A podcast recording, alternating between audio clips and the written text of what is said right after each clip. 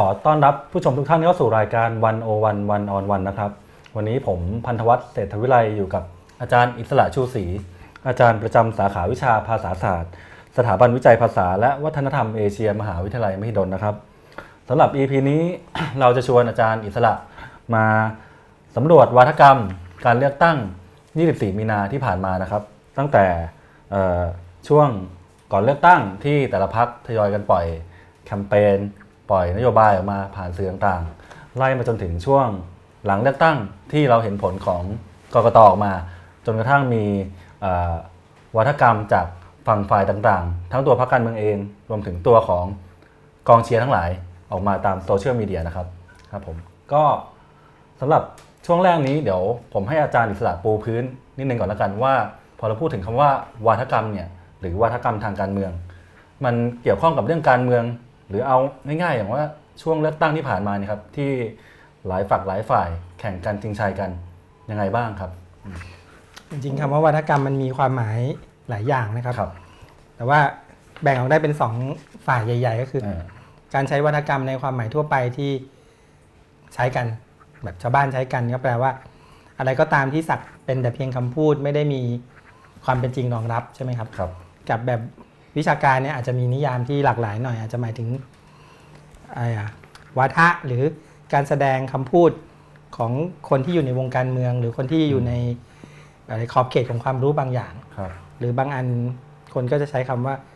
เป็นถ้อยคำที่แสดงความรู้หรือระบบความรู้ใช่ไหมครับ อีกแบบหนึงก็คืออะไรอะการกระทำที่ใช้คำพูดทำแต่ว่าจัดเป็นเป็นชุดๆไว้นะครับอืมนั้น เวลาเราใช้คำว่าวัฒกรรม เราต้องรู้ว่าเราใช้ในความหมายที่เคร่งครัดเป็นครับวิชาการหรือว่าใช้ในความหมายแบบที่ใช้ว่ากันว่าแบบพูดมานั้นไม่ใช่มีความจริงรองรับเลย เป็นแต่เพียงคำพูดอย่างเงี้ยอืมหรือว่าเป็นแต่เพียงวัฒกรรมใช่ไหมคครัรับบนั้นที่เวลาเขาใช้ว่ากันว่าเอ่อพักฝ่ายประชาธิปไตยไม่มีอยู่จริงหรอกมันเป็นแค่เพียงวัฒกรรมอันเนี้ยครับเป็นการใช้ในความหมายแบบชาวบ้านใช้ก็คือออ่าใช้หมายความว่าไม่มีความจริงครับเป็นแต่เพียง วาทะที่อืมแบบพูดไปเพื่อให้ได้แรงสนับสนุนเท่านั้นนะครับอืมเพราะฉะนั้นอืมก็อ่าเป็นเป็นเป็นสองฝั่งอยู่เพราะฉะนั้นครับเวลาใช้ก็คือ ถ้าสมมตินักการเมืองใช้ว่าเป็นเพียงวาทกรรม อันนี้เขาใช้ในความหมายว่า เป็นแค่วัวหาร เป็นแค่วาทะไม่มีครับความเป็นจริงรองรับครับ แต่ถ้าเวลาเราพูดถึงเอ่อวาทกรรมที่แสดงอะไรอะ ความคิดแบบอนุรักษ์นิยมอะไรเงี้ยอืมอันนี้เป็นวาทกรรมแบบที่ใช้ในความหมายเคร่งครัด เราสามารถจะศึกษาพิจารณามันได้อย่างเป็นระบบครับอืมอืมทีนี้เอ่อพออาจารย์มองหรือสังเกตการณ์การเลือกตั้งครั้งที่ผ่านมานะครับเอาช่วงก่อนเลือกตั้งก่อน เห็นวาทกรรมอะไรที่น่าสนใจไหมครับ ผมคิดว่าการเลือกตั้งครั้งที่ผ่านมามันมีความน่าสนใจในแง่ที่ว่า มันไม่ใช่เรื่องของการนำเสนอนโยบายที่เป็น รูปธรรมอย่างเดียวว่าแบบครับเช่นอ่านโยบายกัญชาเสรีอืมนโยบายอะไรอะออมหวยใช่ไหมครับ หรือว่านโยบายแบบเอ่อนโยบายเกษตรอะไรเงี้ยเนี่ยนี่เป็นแบบที่เราคุ้นเคยกันอยู่ใช่ไหมครับอ่าแต่ในการเลือกตั้งที่ผ่านมามีการนำเสนอเรื่องเกี่ยวกับอะอย่างบางพักก็พูดถึงเรื่องของการทวงคืนอนาคตอืมอันเนี้ยจะเป็นคำที่ค่อนข้างเป็น เป็นความเปรียบหน่อยครับมันก็อาจจะอธิบายเป็นรูปธรรมได้ยาก แต่ว่ามันก็อาจจะมีคนที่ใช้ได้ยินคำนี้แล้วจินตนาการไปถึงว่ามันหมายความว่าอะไรหรือว่าอืมการนำเสนอเกี่ยวกับเรื่องของการให้เอ่อรัฐบาลพลเรือนควบคุมครับกองทัพอะไรเงี้ยอืมอันเนี้ยเป็นเป็นการนำเสนอในเชิงหลักการอืมมันมันก็เลยไม่แปลกที่มีการพูดถึงเรื่อง วัฒกรรมประชาธิปไตยหรือก็หรือหรือการสืบทอดอำนาจเผด็จการใช่ไหมครับครับเป็นการสร้างอะไรอะคู่ตรงข้ามอืมในทางความหมายขึ้นมาครับซึ่งอันนี้ผมคิดว่าก็เป็นเป็นการใช้วัฒกรรมที่น่าสนใจ เพราะอะไรเพราะว่า เวลาคนได้ยินเนี่ยก็จะนึกถึงภาวะตรงข้ามกันครับ ที่ทำให้เขาสามารถเอ่อจินตนาการประเด็นที่เป็นการต่อสู้ทางการเมืองได้ได้ง่ายขึ้นครับทั้งทั้งที่จริง ๆ แล้วมันเป็นเรื่องทาง อะไรอะทางแนวคิดมากกว่าจะเป็นเรื่องของเอ่อนโยบายที่เป็นรูปธรรมอืมที่จะที่พรรคการเมืองจะมอบให้กับประชาชนอะไรเงี้ยครับอืมทีนี้ถ้ายึดจากที่อาจารย์พูดวิเคราะห์มา เราอาจจะแบ่งหยาบๆได้ว่าวัฒกรรมที่มันเกิดขึ้นช่วงเลือกตั้งที่ผ่านมานะอืมอาจจะแบ่งเป็นได้เป็นสองฝ่ายใหญ่ ๆ ก็คือฝั่งของที่ต้องการสืบทอดอำนาจเผด็จการ หรืออะไรก็ว่าไปหรือจะเรียกว่าอนุรักษ์นิยมก็ได้ อีกฝั่งนึงก็คือฝั่งประชาธิปไตย พูดง่ายๆ อันเนี้ยอาจารย์อาจเห็นความต่างเห็นจุดขายหรือจุดที่เขาพยายามนำเสนอของแต่ละฝั่งยังไงบ้างครับ เดี๋ยวผมทวนเรื่องวัฒกรรมอย่างนี้คือว่า อ่าฮะ ความจำเป็นของมันก็คือว่าอย่างนี้ครับอืมเหตุการณ์ที่เป็นความเป็นจริงเนี่ยมันอาจจะมีอยู่เออเพียงอย่างเดียว อ่าฮะแต่ว่าวัฒกรรมเนี่ยมันทำหน้าที่อธิบายให้เราเข้าใจอืม ความหมายของมันใช่ไหมคครัรับบเช่นเอาผมยกตัวอย่างที่นอกเรื่องนอกเรื่องการเมืองนิดหนึ่งอืมอืมสมมุติว่ามีแผ่นดินไหวเกิดขึ้นตอนนี้เลย เออใช่ไหมครับ แผ่นดินไหวเนี่ยเป็นความเป็นจริงใช่ไหมฮะครับแต่ว่าถ้าเราอธิบายมันว่าเป็นภัยธรรมชาติ หรือว่าเป็นปรากฏการณ์ธรรมชาติครับ หรืออีกแง่หนึ่งเป็น การลงโทษการของพระผู้เป็นเจ้าเนี่ยอืมอันเนี้ยเหตุการณ์มีเหตุการณ์เดียว แต่ว่าการอธิบายมันหรือว่าการให้ความหมายของมันเนี่ยครับสามารถมองได้เป็นสองเออสองฝ่ายอย่างเงี้ยอ่าฮะอ่าฮะนี้กลับมาในทางการเมืองสมมติว่าเรามองว่า ฝ่ายหนึ่งมองว่าการที่พรรคการเมืองเสนอแคนดิเดตนายกซึ่งครับ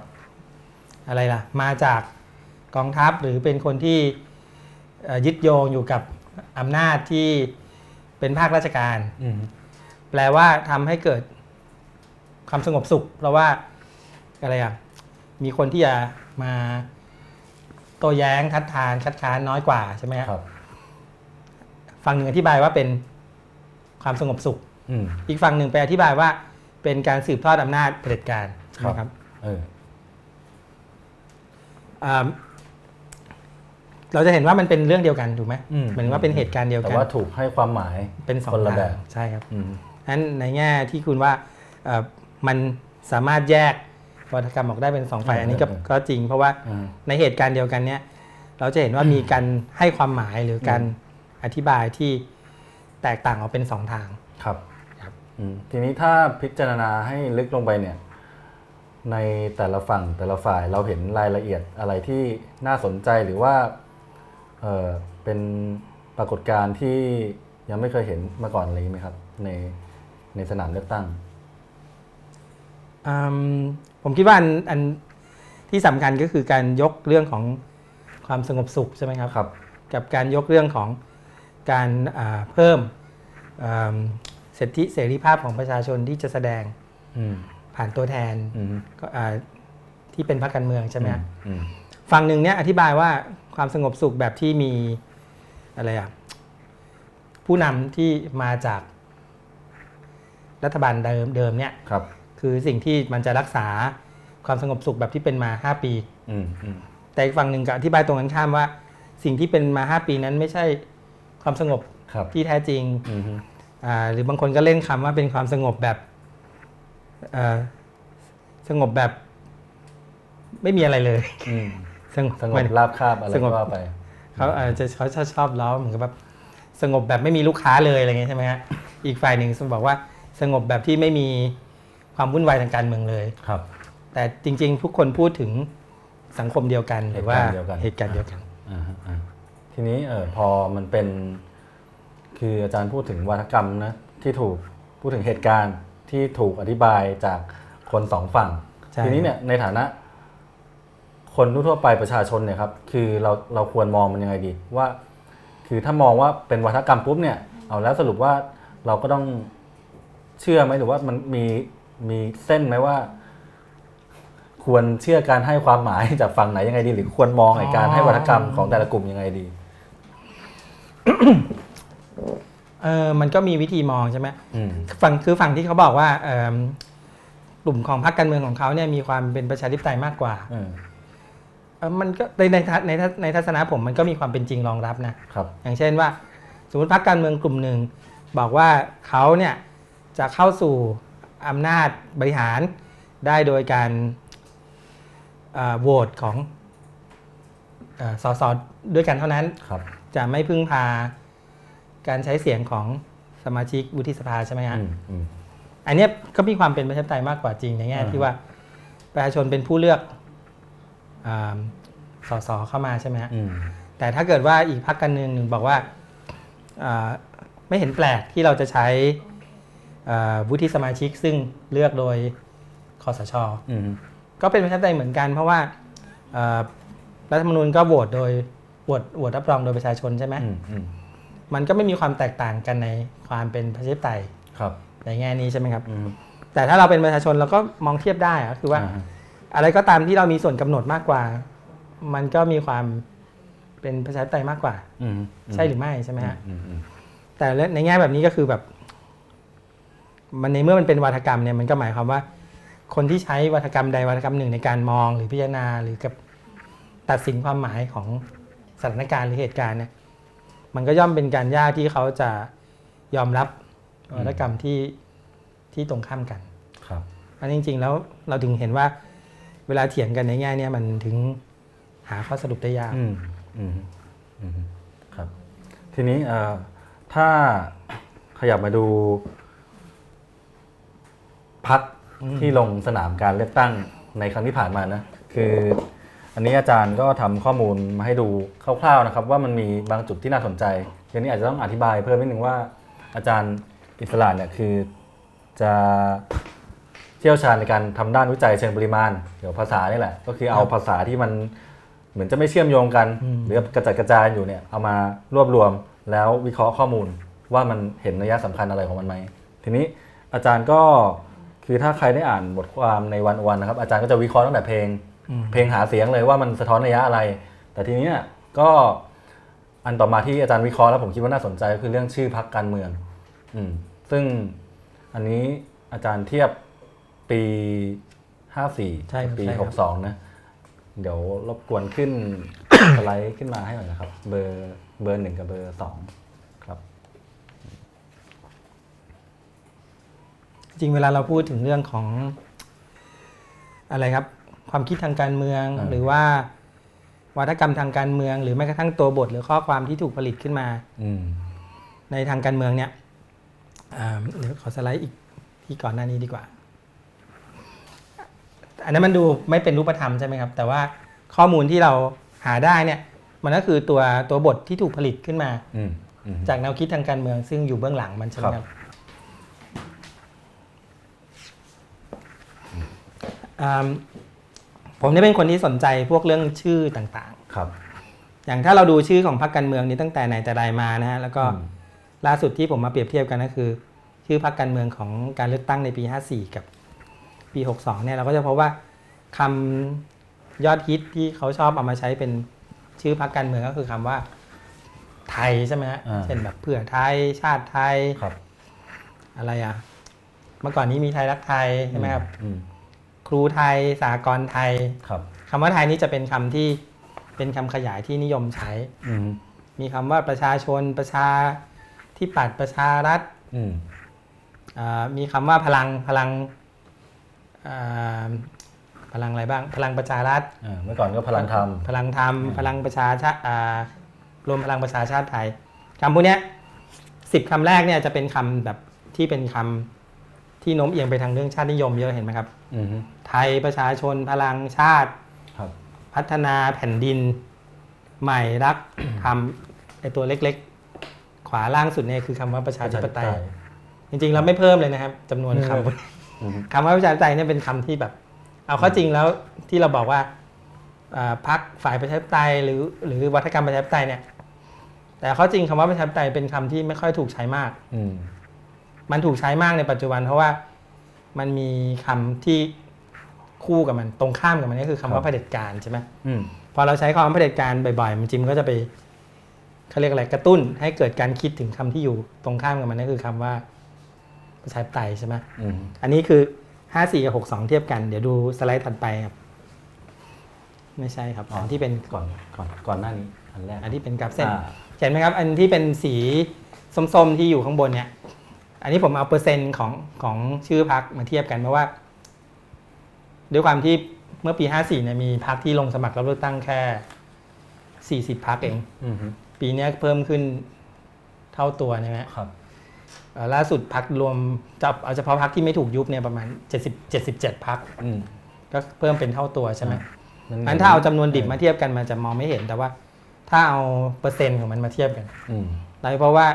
เปอร์เซ็นต์ของ พรรคที่ใช้คำว่าไทยคำว่าพลังแล้วก็คำว่า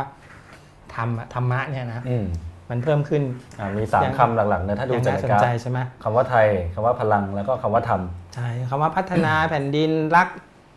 ประชาธิปไตยหรือประชาชนเนี่ยก็คือเอ่ออยู่ในเปอร์เซ็นต์ใกล้เคียงเดิมอืมฮึถ้าไปดูจำไอ้จำนวนดิบเนี่ยอาจจะเพิ่มแต่ว่า พอดูเป็นร้อยล้านแล้วก็ประมาณเดิมใช่ไหมครับเราก็อาจจะมองแบบ จะเรียกว่าขำมันก็ไม่ขำนะเออคำว่านมันสะท้อนอะไรสะท้อนให้เราห็นคิดอะไรว่าพักใหม่ ๆ ที่ตั้งพักเล็กพักน้อยเนี่ยก็คือเออตามไปด้วยเขาชอบคำว่าพลังช่วงนี้ พลังประชารัฐรวมพลังประชาชาติไทยแบบครับเป็นพักที่มีชื่อเสียงใช่ไหมครับอืมก็อยู่ฝ่ายที่ทำท่าจะชนะอืมฮึนั้นมีพักที่ใช้คำว่าพลังเป็นส่วนหนึ่งของชื่อเนี่ย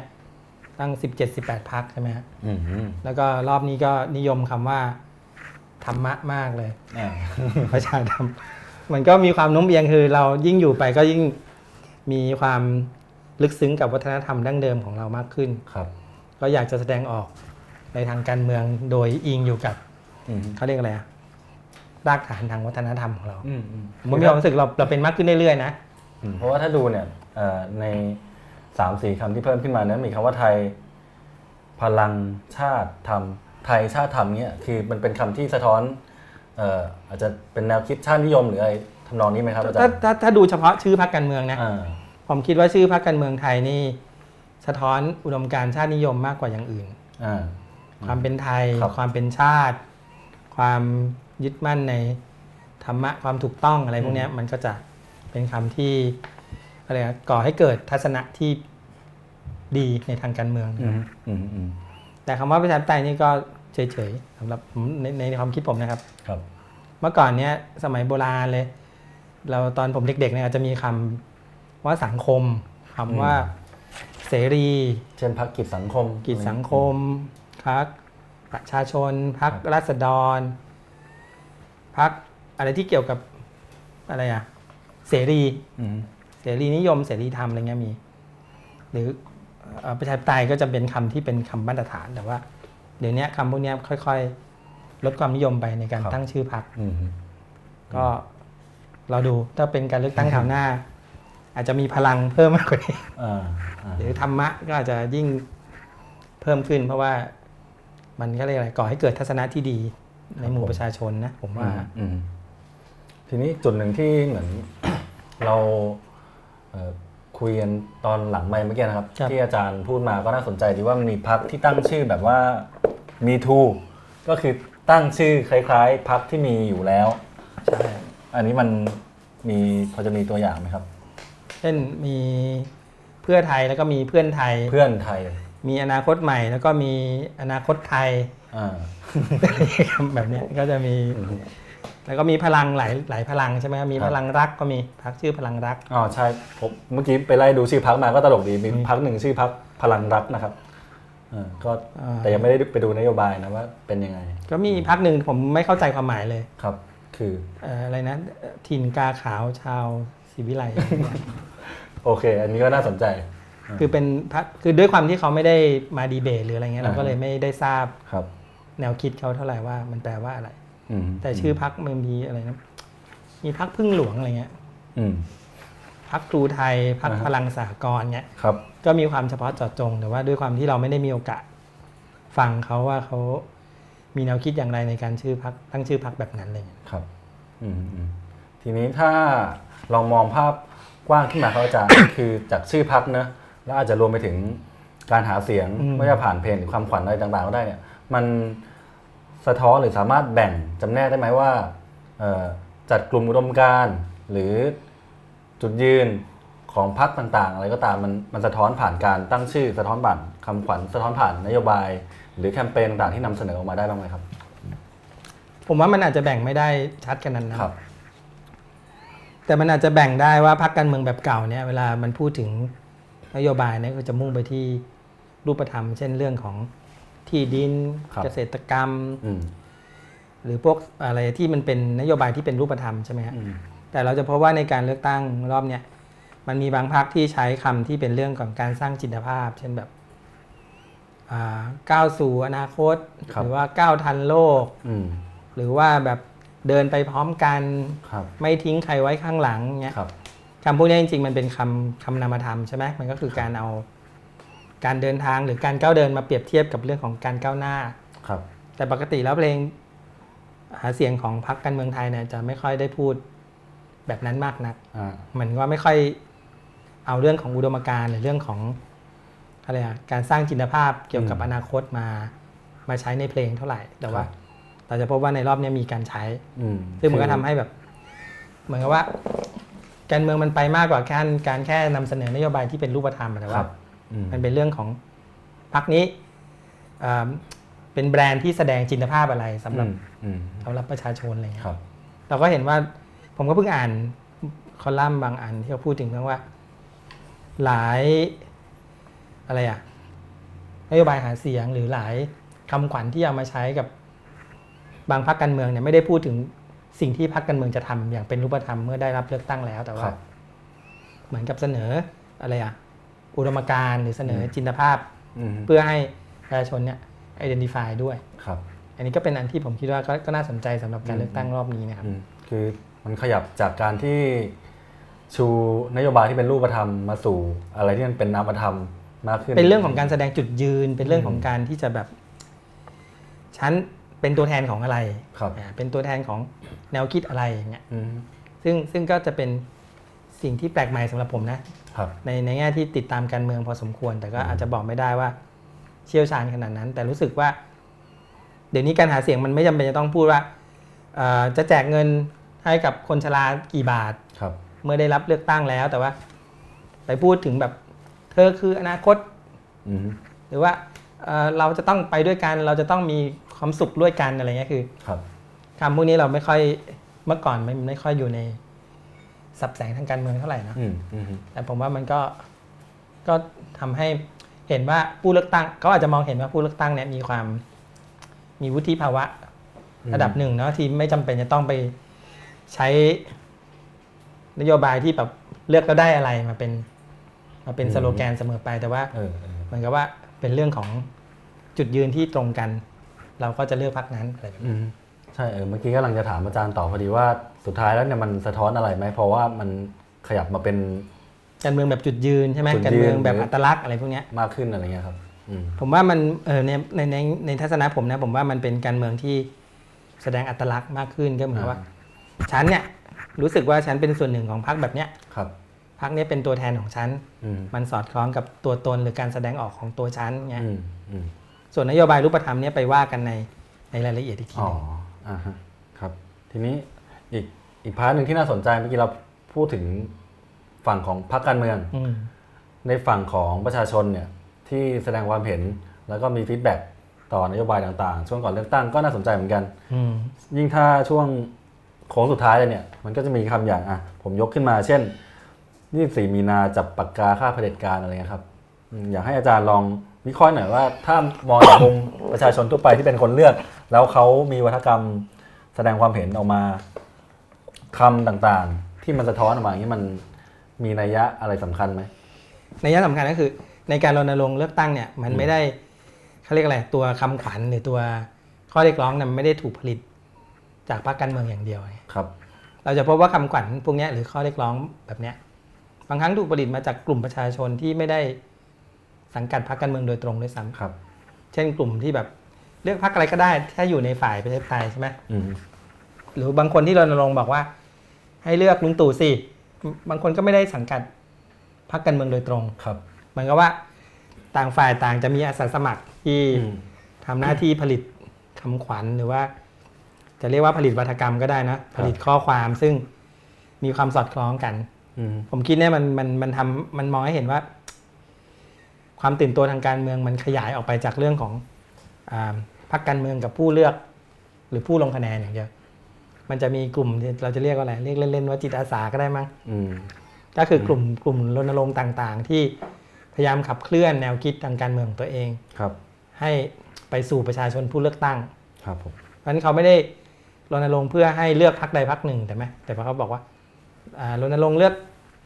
พรรคไหนก็ได้ที่อยู่ในกลุ่มนี้อะไรเงี้ยอืมอันนี้มันก็จะเป็นวิธีรณรงค์ที่แปลกไปจากที่เราเคยเห็นเมื่อเลือกตั้งเมื่อสัก ห้าสี่ก็แปดปีที่แล้วเนาะมันมันไม่เป็นแบบนี้อืมอืมคือถ้าถ้าอย่างเทียบอย่างฝั่งของเอ่อพรรคพลังประชารัฐเนี่ยในช่วงโค้งสุดท้ายเราก็จะเห็นเลยว่ามันจะมีความขันคำขวัญออกมา ว่าเลือกความสงบจบที่ลงตู่ใช่อย่างเงี้ยใช่ใช่ซึ่งเอาจริงๆอันนี้ไม่แน่ใจในข้อมูลมาก แต่เข้าใจว่ามันก็มาจากคนธรรมดาที่แบบพูดตรงนี้ขึ้นมาก่อนเหมือนกัน ไม่ใช่ไม่ได้มาจากตัวพรรคโดยตรงนะฮะนะครับอาจจะเพราะว่าไอ้ตัวคำขวัญเนี่ยมันไม่ได้พูดถึงตัวนโยบายรูปธรรมอ่าใช่ แบบที่เรารู้จักใช่ไหมใช่ไม่ใช่แบบเอ่อไม่ใช่เรื่องเอ่อสวัสดิการ ไม่ใช่เรื่องของนโยบายอุดหนุนราคาสินค้าเกษตรอืมแต่มันเป็นเรื่องแบบภาวะทางการเมืองที่เราต้องการอะอืมเช่นฝั่งหนึ่งบอกว่า เราต้องหยุดการสืบทอดอำนาจเผด็จการครับ คือไปพูดถึงตัววิธีการใช้อำนาจใช่ไหมหรือการเข้าสู่อำนาจของของผู้นำประเทศอีกพักหนึงอีกพวกหนึ่งก็บอกว่า อย่าไปเลือก คนอื่นนะ เพราะไม่งั้นเดี๋ยวจะไม่สงบใช่ไหมครับ มันเป็นการเขาเรียกอะไรอะพูดถึงสิ่งที่จะเกิดขึ้นข้างหน้าใช่ไหมถ้าบอกว่าอ่าอะไรนะ ความสงบจบที่ลุงตู่ใช่ไหมใช่ก็แปลว่า ถ้าไม่ใช่ลุงตู่ก็คือไม่สงบอ่ามันก็ทำให้เกิดจินตภาพว่า ถ้าไม่ถ้าถ้าไม่ใช่แบบนี้มันจะต้องวุ่นวายแน่อะไรเงี้ยอืมอืมซึ่งจริง ๆ เราจะพูดถึงว่า มันกลายเป็นภาวะที่อีกฝั่งหนึ่งต้องการใช่ไหมครับ อีกฝั่งหนึ่งบอกว่าไม่ต้องการลุงตู่เพราะว่าจะได้ จะได้เป็นประชาธิปไตยมากขึ้นอีฝั่งหนึ่งบอกว่าจับปากกาฆ่าเผด็จการใช่จะประกาศค่าบริการก็แปลว่า ในทัศนะของเขาเนี่ยมันย่อมจะดีกว่าอ่าใช่ไหมถ้าไม่มีถ้าไม่มีอ่าการสืบทอดอำนาจของกลุ่มที่ครองอำนาจอยู่ในปัจจุบันใช่ปะอืมอีกกลุ่มหนึ่งบอกว่าถ้าไม่เป็นอย่างนั้นอะมันไม่สงบนะอืมสถานการณ์เดียวกันเนี่ยคนให้ความเห็นกันไปคนละแบบครับพ วกที่บอกให้ค่าบริการก็จะบอกว่าอย่างนั้นมันน่าน่าจะเกิดนะอืมมันเป็นสิ่งที่เราอยากให้เกิดครับ อีกฝั่งหนึ่งบอกว่า ถ้าเกิดแบบนั้นอะ มันไม่สงบนะ อืมมันก็น่าสนใจที่ว่าเอ่อเหตุการณ์นั้นยังไม่เกิดขึ้นทั้งคู่ใช่ไหมเพราะเรายังไม่ได้รัฐบาลใหม่ครับ แต่ว่าทุกคนมองอนาคตแบบเดียวกันแต่ให้ความหมายคนละแบบอืมอืมอนาคตแบบเดียวกันหมายว่าเอ่อพวกหนึ่งบอกว่าถ้าไม่มีลุงตู่ไม่สงบ พวกหนึ่งบอกว่าเอ่อ ถ้าไม่ถ้าไม่ไม่เป็นนายกคนต่อไปไม่เป็นลุงตู่เนี่ย มันจะเป็นประชาธิปไตยมากขึ้นใช่ไหมอืมก็เรียกอะไร เป็นฉากทัศน์เดียวกันครับ แต่คนให้ความหมายไปไปคนละทัศนะครับอืมอันนี้มันก็น่าสนใจนะมันเป็นการหาเสียงที่ขึ้นอยู่กับจินตนาการ ใช่ค่อนข้างเยอะเลยของนะค่อนข้างเยอะเหมือนกันอืมทีนี้อ่าพอก่อนเลือกตั้งเนี่ยเราก็ไม่รู้หรอกว่าอะไรจะเกิดขึ้นไม่ว่าอืมแต่ละฝั่งแต่ละฝ่ายจะพูดว่ายังไงนะใช่ทีนี้ใช่พอเห็นผลเลือกตั้งมาปุ๊บ เอ่อเห็นคะแนนคร่าวๆออกมา มันพอจะ วิเคราะห์หรือฟันธงอะไรเพิ่มเติมได้ไหมว่า จากที่แต่ละฝั่งแต่ละฝ่ายแต่ละพรรคปล่อยแคมเปญปล่อยคำขวัญนู่นนี่มา แล้วมันส่งผลยังไงต่อมาต่อการเลือกตั้ง อันนั้นมีอะไรที่เป็นนัยสำคัญไหมครับนัยสำคัญในเชิงของอำนาจต่อรองทางการเมือง ผมก็คงไม่มีความเชี่ยวชาญจะพูดได้นะครับ แต่ที่ผมรู้สึกว่ามันน่าสนใจก็คือ นี่ไง เวลาเราพูดถึงวัฒกรรมมันคือแบบนี้แหละอืมก็คือเช่นพักหนึ่งได้สสมากกว่าครับใช่ไหมแต่อีกพักหนึ่งได้คะแนนรวมมากกว่า ต่างฝ่ายต่างก็บอกว่าเอ่อเขานะมีสิทธิธรรมใช่ไหมมีความชอบธรรมที่จะที่จะเป็นผู้เป็นแกนนำในการตั้งรัฐบาลใช่ไหมครับ เห็นไหมว่าเหตุการณ์เดียวกันเนี่ยเอ่อคนอ้างความชอบธรรมกันคนละแบบครับ แต่สิ่งที่เขาทำเหมือนกันก็คือเขาอ้างอ้างอ้างว่าเขาชอบทำใช่ไหมใช่เขาชอบทำที่จะเป็นเป็นแกนใช่ปะครับเอ่อต่างฝ่ายต่างเลือกหยิบข้อเท็จจริงที่มันสอดคล้องกับอะไรหลักที่เขาคิดว่ามันชอบทำกว่าครับ แต่ว่ามันก็ต่างฝ่ายก็ต่างมีนักวิชาการที่ออกมาสนับสนุนใช่ไหมใช่แบบนี้มันไม่ชอบทำไม่เข้ากับระบบใช่ไหมมันต้องอืมใช้ เสียงสสรวม อีกฝั่งหนึ่งบอกว่าอ้าวพั p ูล่าโหวตก็เป็นเสียงที่เป็นอะไรอะสิ่งที่สะท้อนความต้องการของประชาชนได้ตรงไปตรงมากว่าหรือเปล่าอะไรเงี้ยใช่ไหมครับครับ ผมคิดว่าแบบสิ่งที่มันเกิดขึ้นก็คือ มันแสดงว่าต่างฝ่ายต่างพยายามหยิบยกคำอธิบายที่แตกต่างกันเนี่ยอืมมาอธิบายสิ่งเดียวกันครับ สิ่งที่มันเกิดขึ้นกับประชาชนก็คือว่าเฮ้ยแล้วเราจะ จะจะจะเชื่อใครดีอะไรเงี้ยใช่ตอนนี้ปัญหามันคือว่า อย่าไปเชื่อคนอื่น เชื่อแต่เราใช่ปัญหามันคือตรงนั้นเลยนะอืมอืมซึ่ง อันนี้ซึ่งถ้าถ้าถ้าวิเคราะห์ต่อไปมันก็ ยังเบลอๆสับสนเหมือนกันนะว่า ตกลงแล้วมันมันจะนำไปสู่อะไรหรือว่า เราเราควรเราควรคิดกับนยังไงใช่ไหมเออจริงๆผมอาจจะแบบมาเสนอสิ่งที่ตรงข้ามกับ ความต้องการของคนที่เชิญมานะครับ ก็คือ คือสำหรับผมเนี่ยภาษาเนี่ยเอาไว้ก่อน เออ ต่างฝ่ายต่างใช้ภาษาในการอธิบายอย่างไรเนี่ยครับ มันอาจจะไม่สำคัญนะเออ เอาความเป็นจริงนำก่อนดีกว่ามั้งใช่ไหมใช่ใช่เพราะจริงๆแล้วเอ่อเวลาเราบอกว่าแบบไหนชอบทำกว่าเอเนี่ย อ ในฐานะประชาชนก็ต้องคิดกันว่า แบบไหนประชาชนมีอำนาจมากกว่า แบบไหนใช่ประชาชนครับ เป็นผู้ควบคุมรัฐบาลเออ ได้มากกว่าครับ ใช่ไหม แบบนั้นแหละมันเป็นสิ่งที่เราควรจะต้องการถูกไหมใช่ ถ้าคนคิดแบบนี้ก็ค่อยไปดูว่า แล้ววิธีสร้างความชอบธรรมของของกลุ่มพรรคการเมืองกลุ่มไหนเนี่ยครับมันสอดคล้องกับสิ่งที่เราอยากให้เป็นมากกว่า ถ้าเป็นแบบเนี้ยมันไม่ได้ขึ้นอยู่กับชุดของคำอธิบาย หรือวัฒกรรมที่เอ่อกลุ่มหรือฝ่ายทางการเมืองใช้ แต่มันขึ้นอยู่กับว่าเราต้องการความเป็นจริงแบบไหน ครับคำอธิบายเนี่ยมันตามหลังความเป็นจริงนะ ในในในในในแง่ความคิดของผมนะครับเหมือนกับแบบอะไรมันชอบทำกว่าล่ะ รัฐบาลที่มาจากเสียงของสสที่ประชาชนเป็นผู้เลือกโดยตรงครับ หรือรัฐบาลที่เลือก หรือว่าผู้นำรัฐบาลที่เลือกโดยสสผสมกับกลุ่มคนที่มีคนหมู่น้อยเป็นคนเลือกอืมอืมเขาเรียกอะไรซีนารีโอหรือฉากแบบไหนที่ที่คุณต้องการครับ ถ้าคุณต้องการว่า อยากให้ตัวเองมีอำนาจมากขึ้น คุณก็ต้องควรจะเลือกแบบหนึ่งครับ เขาจะเรียกเอ่อ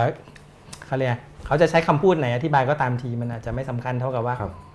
เราเราสนับสนุนความเป็นจริงแบบไหน ครับ ทีนี้เนี่ยอ่าที่อาจารย์เล่ามาสอดคล้องกับสิ่งที่อาจารย์เขียนในบทความนะอืมว่าอะถ้าถ้าจำไม่ผิดน่าจะเป็นบทความที่ว่าจับปากกาฆ่าเหตุการณ์หรือตั้งแต่เรื่องการเมืองของเพลงหาเสียงแล้วว่าเออ พอมันขึ้นชื่อว่าการเลือกตั้งเนี่ยที่ใช้เสียงของประชาชนเป็นหลักเนี่ยเราก็น่าจะยึดจากเอ่อตัวพัก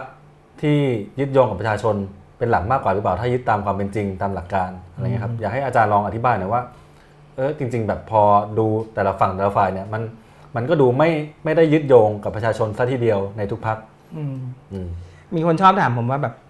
เวลาคนเขาผลิตคำอธิบายออกมาต่าง ๆ กันเยอะๆเนี่ยครับ มันก็น่าปวดหัวน่าเวียนหัวหรือเปล่าแบบใช่แล้วมันน่าจะมันน่าจะเชื่อใครดีใช่ไหมครับสำหรับผมเนี่ยอ่าคำพูดหรือคำอธิบายที่น่าเชื่อถือก็แปลว่าอะไรมันมีความสอดคล้องกับข้อเท็จจริงครับ มีความสม่ำเสมอใช่ไหมครับอืมแล้วมันก็ไม่แย้งกันเองครับใช่ไหมสมมติพรรคการเมืองกลุ่มหนึ่งบอกว่า เสียงของประชาชนมีความสำคัญ มันควรจะเป็นอะไรอะ การตั้งรัฐบาลควรจะสะท้อนเจตจำนงของประชาชนผู้เลือกครับ แต่กลุ่มเดียวกันเนี่ยพอถึงอีกช่วงเวลาหนึ่งก็อาจจะบอกว่า เราควรที่จะให้อ่าวุฒิสมาชิกซึ่งเลือกโดยคนกลุ่มน้อยแบบระบบสรรหาเนี่ยมาถ่วงดุลกับนักการเมืองที่ประเอ่อสสที่ประชาประชาชนเลือกอืมมันก็ดูขัดแย้งกันเองถูกไหมครับก็คือด้านหนึ่งบอกว่า เสียงประชาชนในในในอะไรที่เลือกสสเนี่ยมีความสำคัญใช่แต่เวลาอีกด้านหนึ่งก็บอกเสียงประชาชนอาจจะไม่พอไม่สมดุลต้องไปเอาอีกเสียงอีกแบบหนึ่งอ่าสวอะไรก็ตาม 250 เสียงตกลงแล้วมันหลักไหนกันแน่ที่คุครัณบเชื่อใช่ไหมมันอะอย่างเงี้ยก็แปลว่าอะไรเป็นการใช้วาทะที่มันเข้ากันกับ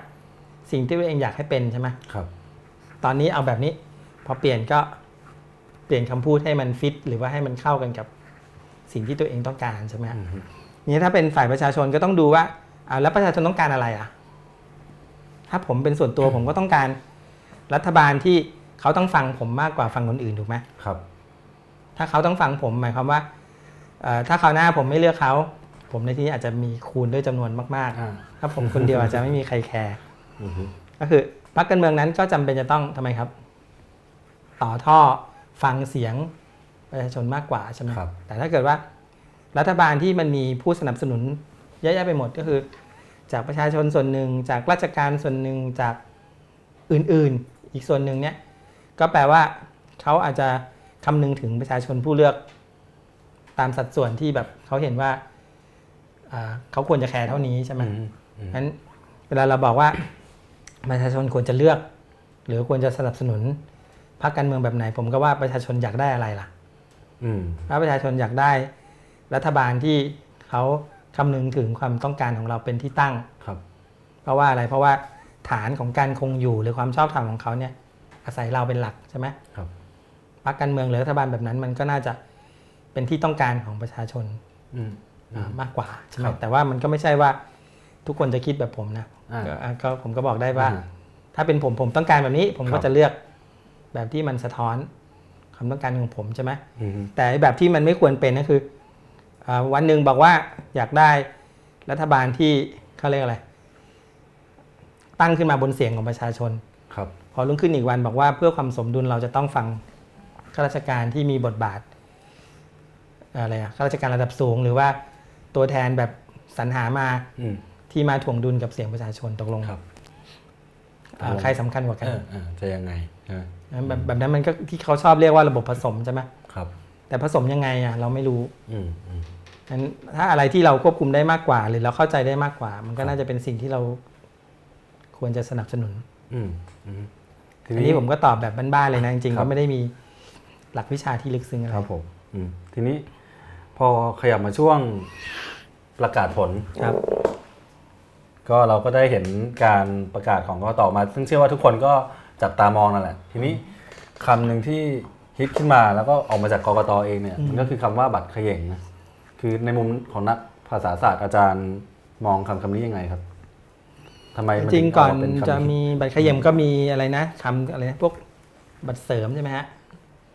คำชื่อบัตรเนี่ยมันมีหลายชื่อมากใช่ไหมครับอะไรนะบัตรมันมีบัตรที่ไม่เสียแต่นับคะแนนไม่ได้ อ่าบัตรแล้วตอนหลังเป็นบัตรชิงโชคใช่ไหม ก็คืมีอบัตรชิงโชคด้วย ก็คือจะบอกว่าบัตรที่ส่งมาช้าอืมเรานับคะแนนไม่ได้ มันก็เปรียบได้กับบัตรชิงโชคที่ส่งมาหลังที่เราจับรางวัลไปแล้วครัอบย่างเงี้ยเออครับส่วนบัตรเขย่งบัตรเขย่งตอนที่ผมได้ยินทีแรกผมก็แปลกๆใจใช่ไหมครับมันแบบมันเป็นคำเปรียบเปรยอะอืมบัตรมันไม่ได้เขย่งหรอกมันแต่หมายความว่าอ่ามีคนไปรายงานตัว แต่ว่าไม่ใช้สิทธิ์มันก็เลยทำให้มีจำนวนบัตรที่ลงคะแนนกับจำนวนบัตรที่จดเอาไว้เนี่ยไม่ตรงกันไม่ใช่เท่าไหมกัน อืมพอมีคนมาอธิบายว่าคำว่าบัตรเขย่งก็เป็นคำที่มีมาแล้วครับ นาน ผมก็เข้าใจนะ ผมก็ยอมรับนะ ปัญหามันไม่ใช่เรื่องคำอ่าในทัศนะผมมันเป็นเรื่องว่านักคุณรู้ได้ไงว่ามันเขย่งครับ มีใครออกมาบอกหรือเปล่า หรือว่ามีใครออกมาประกาศตัวว่าฉันเขย่งผมไหก็ยังนึกเออผมก็ยังนึกว่ามีมีใครกล้ายอมรับว่าเขาเป็นคนเขย่งบ้างอะทุกวันนี้ยังไม่มีสักคนหนึ่งเลยครับ ถ้ามีคนมายกมือว่า ผมเองนี่แหละเป็นคนที่เขย่งก็คือไปแล้วแบบเข้าคิวแล้วแบบเอ่อ ไม่เข้าไปใช้สิทธิ์ใช่ไหมเหมือนแบบไปจอง QMK ไว้แล้วแต่ว่าแบบจะไปกินร้านยาโยอีแทนอะไรเงี้ยก็เลยแบบเขย่งไปไม่ไม่เข้าไปกินครับ ก็ต้องข้ามคิวไปใช่ไหมอืมแต่ปัญหาของคำอธิบายบัตรเขย่งก็คือ ทุกวันนี้เรายังไม่เจอคนที่เขย่งสักคนหนึ่งเลยครับอืมมันไม่ใช่ปัญหาว่าความหมายของบัตรเขย่งมันคืออะไร คืออะไรแต่มันเป็นเรื่องว่า รู้ได้ไงว่ามันเขย่งครับ อืม นี่ปัญหาที่ถัดมาคือว่า การเลือกตั้งครั้งเนี้ย มันก็มีปรากฏการณ์หรือว่าปัญหาที่หลายคนรู้สึกว่ามันไม่ปกติใช่ไหมครับ มีไอ้นู่นไอ้นี่เราก็รู้สึกมันไม่น่าพอใจเท่าที่ควรใช่ปะแต่ความความที่มันปกติเกินไปอะทุกอย่างมีคำอธิบายหมดอืมปัญหาบัตรไม่ตรงมีชื่อเรียกว่าบัตรเขยง ปัญหาบัตรที่ส่งมาไม่ทันเรียกว่าบัตรที่นับคะแนนไม่ได้ ครับ เปรียบได้กับบัตรชิงโชคทุกอย่างมันดูมันปกติเกินไปอืมมีคำอธิบายเหมือนมีคำอธิบายอยู่แล้วว่างั้นทุกอย่างมีชื่อหมดเลยครับ เหมือนกับว่าเหตุการณ์นี้มันเคยมีมาก่อนในอดีตอืมเพราะฉะนั้นสิ่งที่เราเดือดร้อนอยู่ทุกวันเนี้ยครับมันไม่น่าเดือดร้อนเลยเพราะทุกอย่างมันมีชื่อเรียกหมดเลยอืมเหมือนปรากฏการณ์ในชีวิตประจำวันอะอืมบางทีอะไรที่มันปกติเกินไปสำหรับความรู้สึกของคนที่รู้สึกว่าสถานการณ์มันไม่ปกตินะ มันโมโหครับ คือแบบ คุณน่ะคิดไปเอง ทุกอย่างที่มันเกิดขึ้นอยู่เนี่ยมันเป็นเรื่องที่ไม่ได้มีความผิดปกติอะไรเลยครับเห็นไหมล่ะทุกทุกประเภทของบัตรที่เราเห็นว่าผิดปกติเนี่ยมีชื่อสามัญทั้งทั้งสิ้นเลย อืมแปลว่ามันเคยมีมาก่อนแล้วไออาการบัตรเขย่งเนี่ย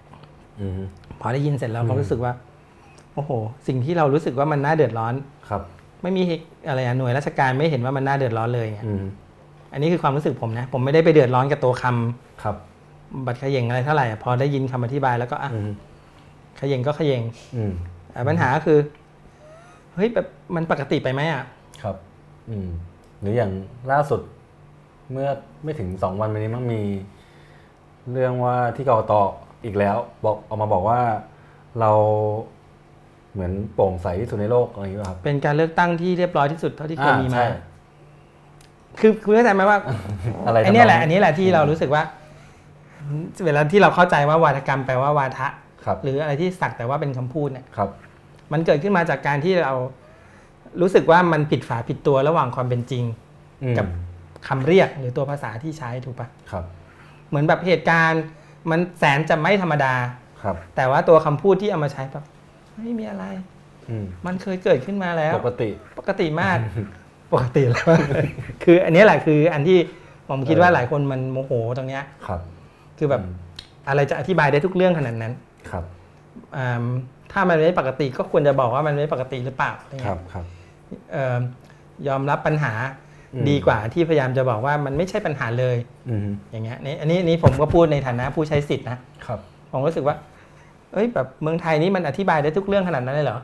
มันมีชื่อสามัญสำหรับเหตุการณ์ที่เราคิดว่ามันผิดปกติได้ขนาดนั้นเลยเหรออืมอันนี้อันนี้อันนี้นี่นี่คือความรู้สึกผมนะครับว่า เวลาที่คุณพูดเรื่องบัตรเขย่งขึ้นมาผมมองอืมเลยไปจากตัวคำครับ ผมมองวิธีที่เขาใช้คำอืมสามัญมาอธิบายปัญหาต่าง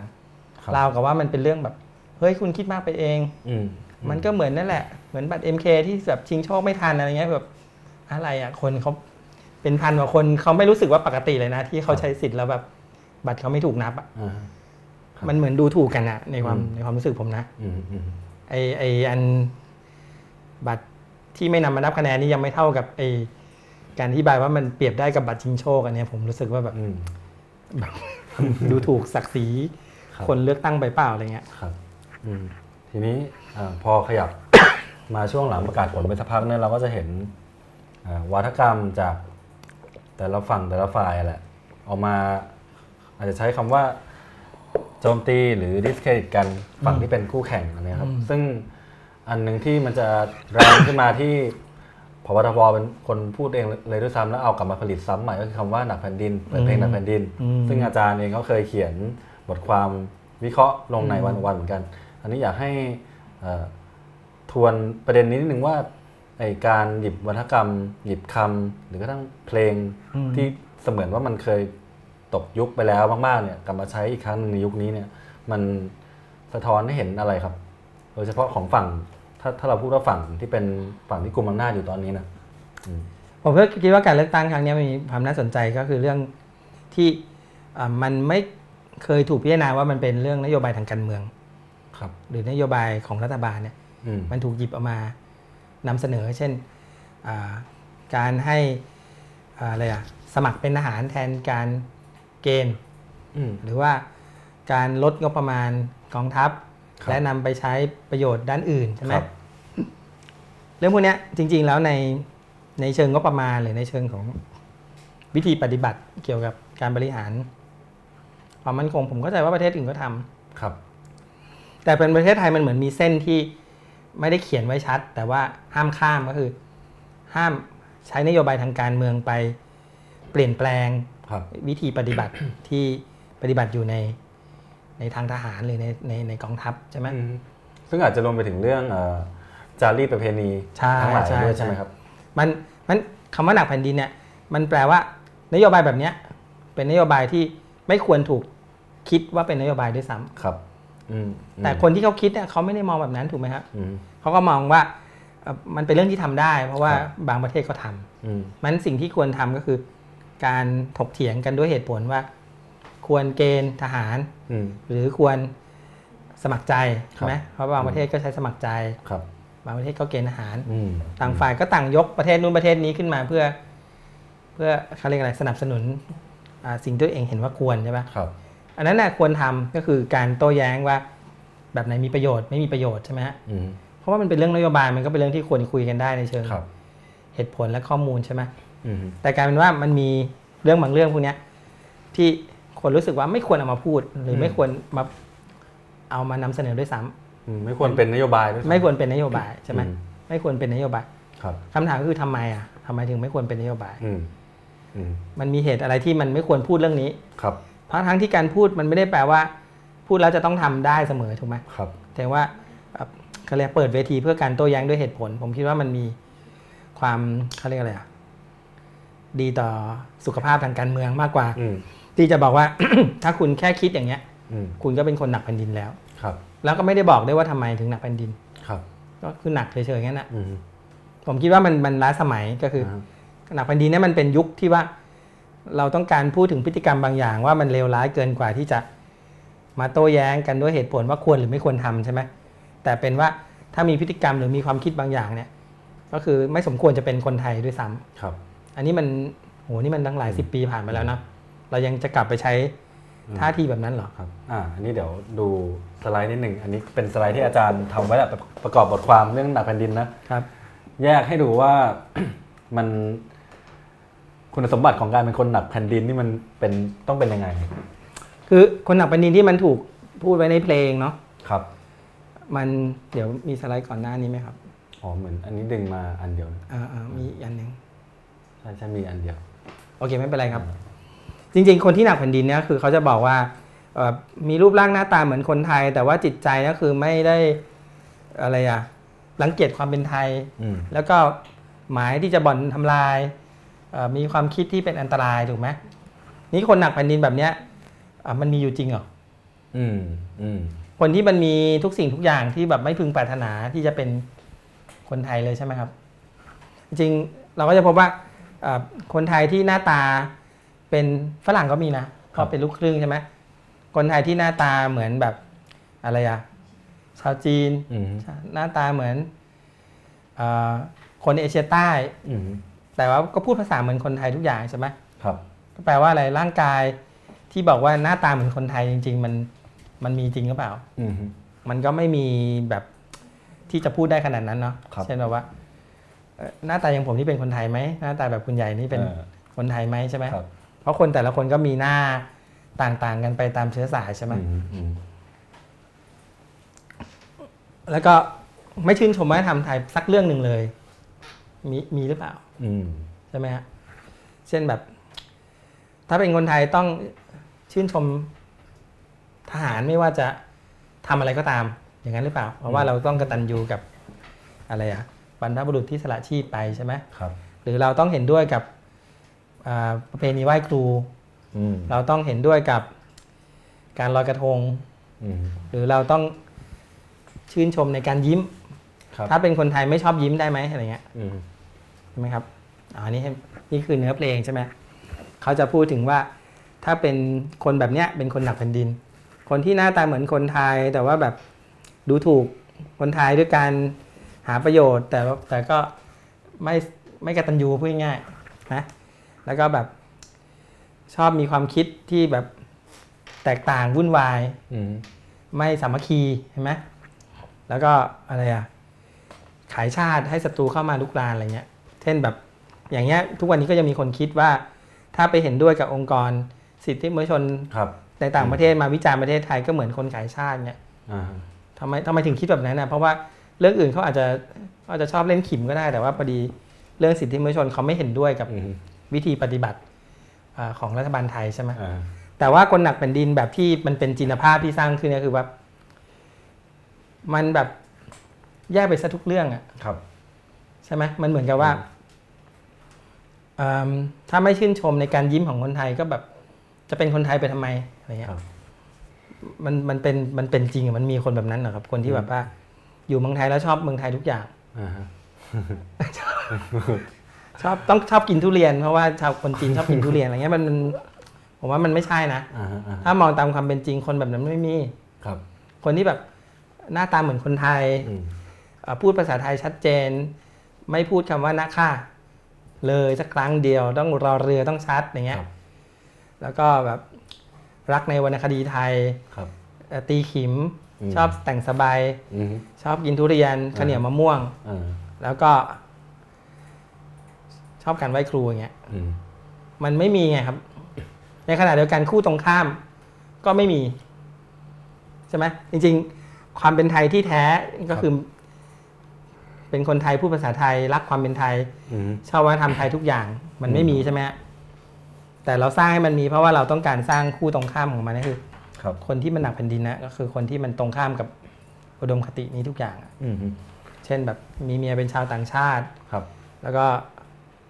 อยากให้ลูกไปเรียนต่างประเทศ เพราะว่าแบบไม่ชอบระบบการศึกษาของไทยอะไรเงี้ครัยบคือพอพูดแบบนี้ปุ๊บคนก็จะรู้สึกว่าอุ๊ยใช้ไม่ได้คนแบบนี้อะไรเงี้ยอืมซึ่งอันนี้เป้าหมายของการสร้างวัฒกรรมหรือสร้างจินตภาพแบบนี้ขึ้นมาผ่านสื่อ ซึ่งโดยรัฐเนี่ยนะครับ มันมันมันเพื่ออะไรครับอาจารย์คือถ้าถ้าถ้าถ้าผมคิดแทนเขาอาจจะเพื่อแบบรวมให้ทุกคนเป็นหนึ่งเดียวอะไรอย่างนี้ไหมหรือว่ามันจริง ๆ แล้วมันได้ผลหรือไม่ได้ผลยังไง ผมว่ามันเป็นพยายามตีเป็นความพยายามตีกรอบบังคับ ให้เราครับอยู่ใน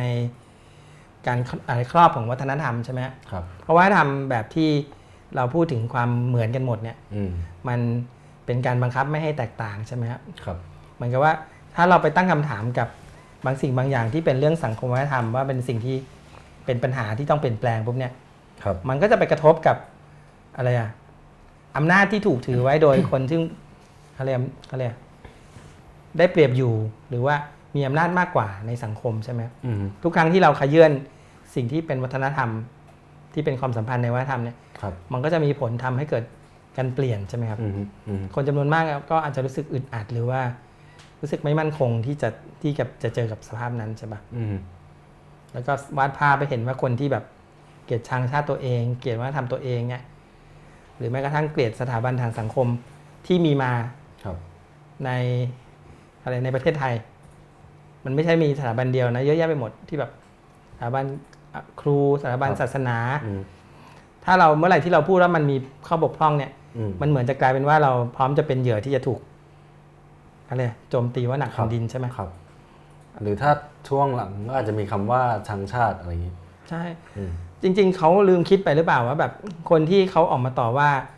สิ่งที่อยู่ในชีวิตตัวเองเนี่ย มันเป็นเพราะว่าเขาอยากให้มันดีขึ้นไง อ๋อถ้าคิดในมุมกลับกัน ไม่ต้องไม่ไม่ต้องเป็นจินตนาการมากคุณอยู่ในครอบครัวเนี่ยคุณชม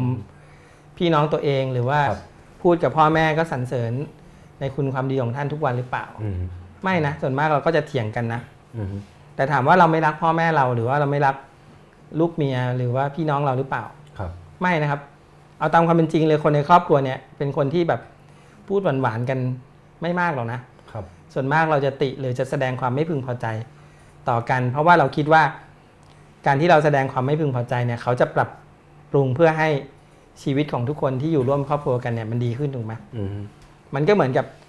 การโวยหรือการเขาเรียกร้องเรียนเนี่ยครับเป็นความมุ่งหวังว่าจะเกิดการเปลี่ยนแปลงที่ดีดีขึ้นนะ ไม่มีใครที่จะโวยเพื่อให้มันเร็วลงหรอกครับ ถ้าถ้าเราคิดว่ามันไม่มีทางจะดีขึ้นหรือว่า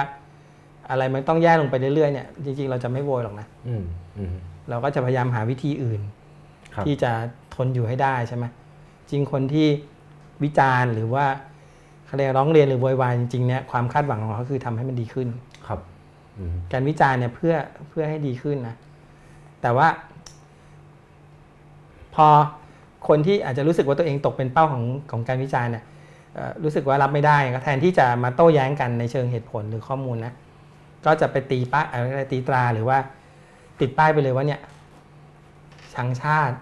หนักแผ่นดินอืมไปอยู่ที่อื่นไปอะไรเงี้ยคือแบบครับผมว่ามันมันเป็นความไม่มีวุฒิภาวะนะครับความมีวุฒิภาวะก็คือว่าเมื่อคุณไม่เห็นด้วยกับสิ่งที่ผู้อื่นเสนอเนี่ยก็ควรที่จะแลกเปลี่ยนโต้แย้งด้วยเหตุผลแล้วก็ข้อมูลใช่ปะอืมแต่ผมว่าในกรณีหนักแผ่นดินเนี่ยแทนที่จะแบบผบทบหรือว่าทหารมาโต้แย้งว่าแบบเฮ้ยระบบเกณฑ์ทหารมันดีกว่าระบบสมัครใจนะ เพราะว่าระบบสมัครใจมันอาจจะทำให้อะสมมตินะครับ ทำให้คนจนเป็นทหารอย่างเดียวอืมเอ่อคนรวยก็ไม่สมัครใจ เพราะว่าจะไปประกอบอาชีพอื่น ปล่อยให้คนที่มีฐานะเนาะเนาะอะไรไม่ค่อยดี มาเป็นทหารหมด มันก็ทำให้เกิดช่องว่างทางชนชั้นใช่ไหมอืมถ้าคุณอืมจะ support ระบบเกณฑ์ทหารด้วยเหตุผลแบบนี้ผมว่ามันก็โอเคนะ แต่ไม่ใช่พอเราบอกว่า ให้ใช้ระบบสมัครใจในการเป็นทหารปุ๊บคุณคือคนหนักแผ่นดินอืมนี่คุณไม่ได้เถียงนี่ครับ คุณคุณคุณว่าเลยครับ คุณเหมือนกับเห มือนกับแบบสมมติว่าเราไปคุยกับพ่อแม่เรานะว่าแบบเอ่อพ่อแม่เอิ่มหนูว่าเราอย่าทำอาหารแบบนี้กินเลยมันไม่ดีต่อสุขภาพ แล้วพ่อแม่เราบอกว่า ไออ้ลูกอกตันยูเงี้ยแปลว่าอะไรพ่อแม่ปฏิเสธที่จะจะตอบจะตอบเราหรือคุยกับอธิเราบายใช่ไหมเออครับ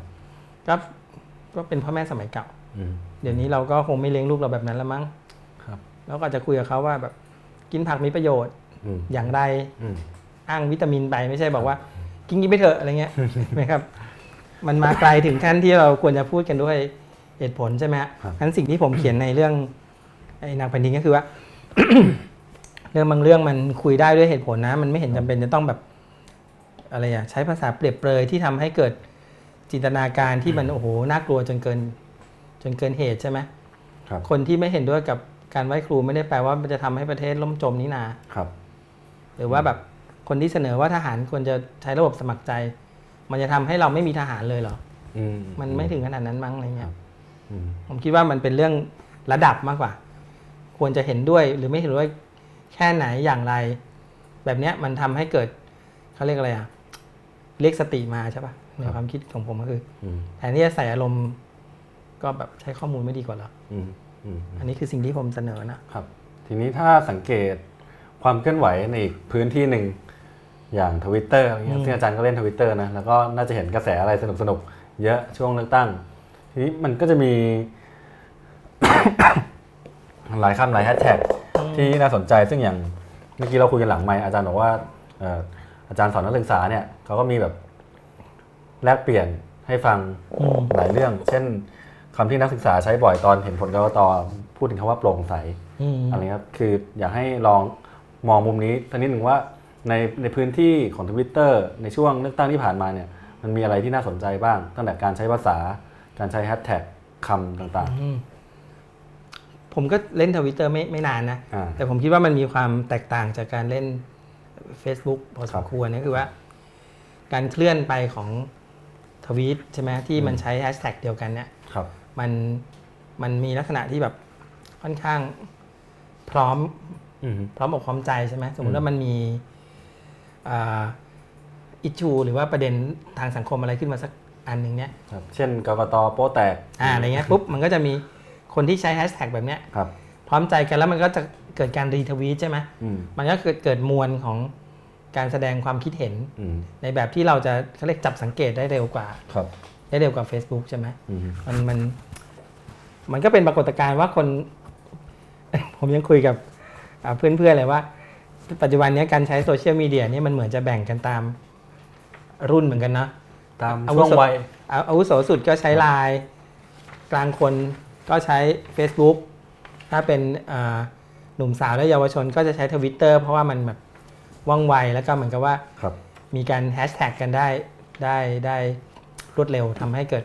เขาเรียกอะไรอะกระแสอืมได้เร็วทีนี้อืมตะกี้คุณพูดเรื่องเอ่อกกตโป๊ะแตกกกตโปร่งใสใช่ไหมอืมที่ผมที่ผมนึกถึงเรื่องนี้ก็เพราะว่า ล่าสุดเนี่ยผมก็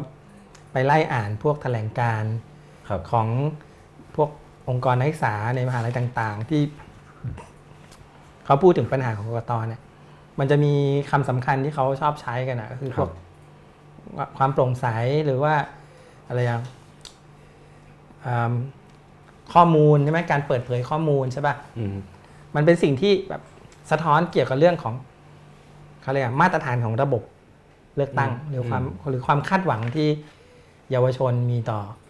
การเลือกตั้งใช่ไหมครับ แล้วผมไปดูแบบแถลงการถัดจากนั้นมาที่ท่านนายกมนตรีแบบเสนอออกมาอืมก็ไปพูดถึงว่า เนี่ยมันก็ต้องควรจะสงบสุขนะ เราควรจะรักชาติศาสตร์กษัตริย์แล้วก็แบบเชื่อมั่นใน แบบกลไกรัฐอะพูดง่ายๆให้สงบใช่ไหมครับ แถลงการของนายกไม่มีคำว่าโปร่งใสเลยอืไม่มีเรื่องของข้อมูล ไม่มีเรื่องของเขาเรียกอะไรไม่ได้โต้ตอบในสิ่งที่เป็นความคาดหวังต้องการของคนที่เขาพูดถึงปัญหาของการเลือกตั้งครับ ผมก็เลยคิดว่าแบบเออบางทีความขัดแย้ง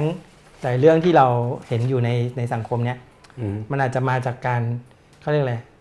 พูดกันคนละภาษาหรือมองกันคนละช่องก็ได้นะอืมเช่นแบบอันนายกหรือนายกหรือผู้ใหญ่ในรัฐในราชการเนี่ยอาจจะมองว่าการที่นักศึกษาออกมาเรียกร้องนี่นั่นโน่นเนี่ยอืมเป็นเรื่องของความไม่สงบความวุ่นวาย หรือเป็นเรื่องของการสร้างเงื่อนไขที่ทำให้เกิดปัญหาได้ใช่ไหมครับมองเป็นมองเห็นเป็นความเสี่ยงไปหมดใช่ป่ะอืมแแต่ถ้าเราไปดูภาษาที่นักศึกษาใช้จริงๆอะมันเป็นเรื่องของ ความต้องการให้ระบบมีประสิทธิภาพอืมและมีความโปร่งใสใช่ไหมครับ จริงเรื่องของการโหวตหรือการนับคะแนนเนี่ยทุกวันนี้เรามีความคุ้นเคยมาก ๆเลยเวลาเราดูรายการประกวดร้องเพลงเราก็กดโหวตใช่ปะอืมมีการแบบเขาเรียกอะไรอะใช้ปริมาณในการตัดสินใจอืมในเรื่องต่างๆ เป็นจำนวนมากการรีวิวครับเนี่ยมันเป็นสิ่งที่คนรุ่นใหม่มีความคุ้นเคยนะอืมแล้วทุกอย่างก็เป็นเรื่องที่แบบเขาเรียกอะไรอะสามารถนับได้ อืมอืมผมเข้าใจว่าแบบ จะเรียกว่าเข้าใจก็ไม่ใช่ผมอ่านอ่านสิ่งที่นักศึกษาพูดถึงนะ เหมือนกับว่าทำไมมันเปิดเผยคะแนนไม่ได้ครับทำไมมันนับแล้วมันไม่ลงตัวอืมคือทุกวันนี้แบบความก้าวหน้าทางด้านการประมวลผลด้วยคอมพิวเตอร์เนี่ยมันเหมือนจะไปไกลใช่ไหมครับ แต่กลายเป็นว่าการเลือกตั้งรอบเนี้ยมันเกิดแบบใช้สูตรอะไรดี จะคำนวณด้วยจะตัวหารจะเป็นอะไรเงี้ยอืมสำหรับเราซึ่งแบบว่า ต้องแบบถูกบังคับให้เรียนเลขสถิติ และคอมพิวเตอร์มากมายเนี่ยอืม ทำไมมันกลายเป็นเป็นปัญหาได้ครับ ผมเข้าใจว่าแบบมันเกิดช่องว่างแบบนี้นะอืมอืมเดี๋ยวเดี๋ยวเดี๋ยวผมจะลองไปศึกษาให้ละเอียดกว่านี้แล้วอาจจะเขียนออกมาว่าแบบครับไอตัวสิ่งที่มันปรากฏร่วมกันอยู่ในอ่าเรียกอะไรอะแถลงการณ์ของนักศึกษาเนี่ยอืมตกลงแล้วอะไรที่มันเป็นประเด็นร่วมกันกันแน่ครับอืมทีนี้อ่าย้อนไปในช่วงก่อนที่เราจะเข้าสู่ช่วงถามคำถามนะครับ คือมีข้อสงสัยอันหนึ่งที่ เป็นข้อสังเกตแล้วกันที่ฟังจากอาจารย์มารวมถึงบทความที่อาจารย์เขียนด้วยเนี่ยอืมสังเกตว่าเอ่อการใช้คำของสองฝั่งอืมฝั่งประชาธิปไตยกับฝั่งอนุรักษ์นิยมแล้วกัน จะมีชุดคำที่ค่อนข้างแตกต่างกันอย่างมีนัยสำคัญนะอืมอืมอันเนี้ยอยากให้อาจารย์ลองให้ภาพหน่อยว่าฝั่งไหนใช้ชุดคำไหน แล้วมันสะท้อนอะไรอะไรเงี้ยครับผมว่าฝั่งที่ เอิ่มเป็นประชาธิปไตยเป็นประชาธิปไตยเนี่ยเขาจะก็มีชุดคำสำเร็จรูปของมันนะพวกครับประชาชนอืมประชาธิปไตยใช่ไหมครับอ่าอะไรอะอืมความเท่าเทียมอืมใช่ไหมครับ มันก็จะเป็นชุดคำศัพท์ที่อะเสเสรีภาพครับสิทธิใช่ไหมอืมอืมสิทธิมนุษยชนคำพวกนี้มันจะเป็นชุดของคำที่มากับเสรีเอ่อชุดความคิดแบบเสรีประชาธิปไตยใช่ปะครับ ขณะที่อีกฝั่งหนึ่งเนี่ย จะเป็นชุดคำผมจะเรียกว่า จริงชุดคำเผด็จการมันไม่มีอืมในทัศนะผมมันน่าจะเป็นชุดคำที่สะท้อนอะไรอะความคิดแบบชาตินิยมมากกครัว่าบอืมท่านเออพวกอ่าสามัคคีอ่าอ่าคำว่าแผ่นดินอ่าครับอืมชาติชาติอ่าสงบสุขใช่ไหมครับอืมอ่าเขาเรียกอะไรอะรัก ความรักอย่างเงี้ยอืมมันเป็นชุดคำที่มันเหมือนกับว่าเวลาใช้ไปเนี่ย ประชาชนทุกคนมันจะมีความเหมือนกันไปหมดอ๋อเหมือน เราทุกคนในชาติรักชาติเท่ากัน เวลามีนโยบายอะไรออกมา ประโยชน์ก็จะตกกับทุกคนเท่ากัน เพราะว่ามันเป็นนโยบายที่เพื่อชาติใช่ไหมอืมเพื่อทุกคนในประเทศอืมเพื่อแผ่นดินเนี้ยครับอ่าชาตินิยมเนี่ยมันเป็นหลักคิดที่ว่า เราทุกคนเกิดมาแล้วเหมือนกันหมดอืม รักชาติก็เหมือนกัน ถ้าไม่รักชาติก็คือคนอื่นเลยใช่ไหมครับ ถ้าเป็นคนคนไทยจริง ๆ ก็ต้องรักชาติเท่ากัน อืมก็ต้องแบบเขาเรียกอะไรกตัญญูต่อแผ่นดินอืมเหมือนกัน อันนี้กตัญญูก็ใส่เรื่องคุณธรรมแบบพุทธศาสนาเข้าไปอีกหน่อยครับ มีมีชาตินิยมแบบอ่ากลิ่นอายแบบพุทธศาสนาหรือศาสนาเข้าไปด้วยใช่ไหมชุดคำพวกเนี้ยมันมีความเขาเรียกว่าต่างกันในเชิงแนวคิดใช่ปะอืม อย่างเช่นประชาธิปไตยเนี่ยมันไม่ได้บอกว่าประชาชนมีความต้องการแบบเดียวกันนะมันมันบอกว่าประชาชนในประเทศเนี่ยอาจจะมีความต้องการแตกต่างกันครับ หรืออาจจะไม่เห็นด้วยอืมเอ่อกับข้อเสนอของอีกฝ่ายหนึ่งครับหรือว่ามีผลประโยชน์ขัดกันใช่ปะอืมแต่ว่าเราสามารถที่จะหาทางออกหรือหาทางเลือกที่มันคนหมู่มากสนับสนุนมากกว่า คนหมู่น้อยก็อาจจะ มีความพอใจน้อยหน่อย แต่ว่าก็ได้รับการเยียวยาครับ ถ้าหากว่าเขาเรียกไงระบบมันทำงานเป็นอย่างดีใช่ไหมอืมมันมันตั้งอยู่บนความแตกต่าง แต่ว่าชาตินิยมเนี่ยมันตั้งอยู่บนความเหมือนใช่ไหมอืมเราต้องไปด้วยกัน เราต้องไปพร้อมกันครับ เราต้องทุกคนต้องรักชาติ เราต้องตอบแทนบุญคุณสามัคคีแผ่นดินสามัคคีอืมมันมันมันตั้งอยู่บนฐานคิดที่ว่า คนไทยมันเหมือนกันครับ มีความต้องการแบบเดียวกันอืมเผลอๆจะต้องพูดภาษาเดียวกันด้วยอย่างเงี้ยครับเอ่อเป็นความคิดที่ซ่อนอยู่อืมอืมเบื้องหลังเบื้องหลังมันใช่ไหมอืมแต่ว่าชาตินิยมเนี่ยมันมีความเป็นแฟนตาซี ก็คือเยอะไม่ไม่ตรงกับความจริง ไม่เป็นความจริงไม่อยู่มันกับความจริงเท่าไหร่อะไรมัเงี้นยตรงความจริงน้อยอะน้อยกว่าน้อยกว่าอ่าความคิดแบบเสรีนิยมประชาธิปไตยใช่ไหมครับคุณกับผมก็ชอบเครื่องดื่มคนละแบบอืมอ่าอาจจะ ชอบภูเขาบางคนชอบทะเลอาชอบอานโยบายสวัสดิการ หรือว่าชอบนโยบายแบบให้แข่งขันอืมทางธุรกิจใช่ไหมมันความคิดพวกเนี้ยมันอาจแตกต่างกันได้ แต่ว่านโยบายก็เลือกโดยโดยโดยเขาเรียกอะไรอะใช้เสียงส่วนใหญ่ครับ แล้วก็ถ้าหากมันไม่ดีก็แก้ตัวใหม่เขาวหน้าใช่ไหมอืมแต่ชาตินิยมมันเหมือนกับว่ามันไม่ได้มันไม่ได้เน้นออปชันเนี้ยง่ายๆเอ่อ ในในในความคิดผมก็คือว่า อาจจะไม่เรียกว่าวาทกรรมตรงข้ามของประชาธิปไตยกับ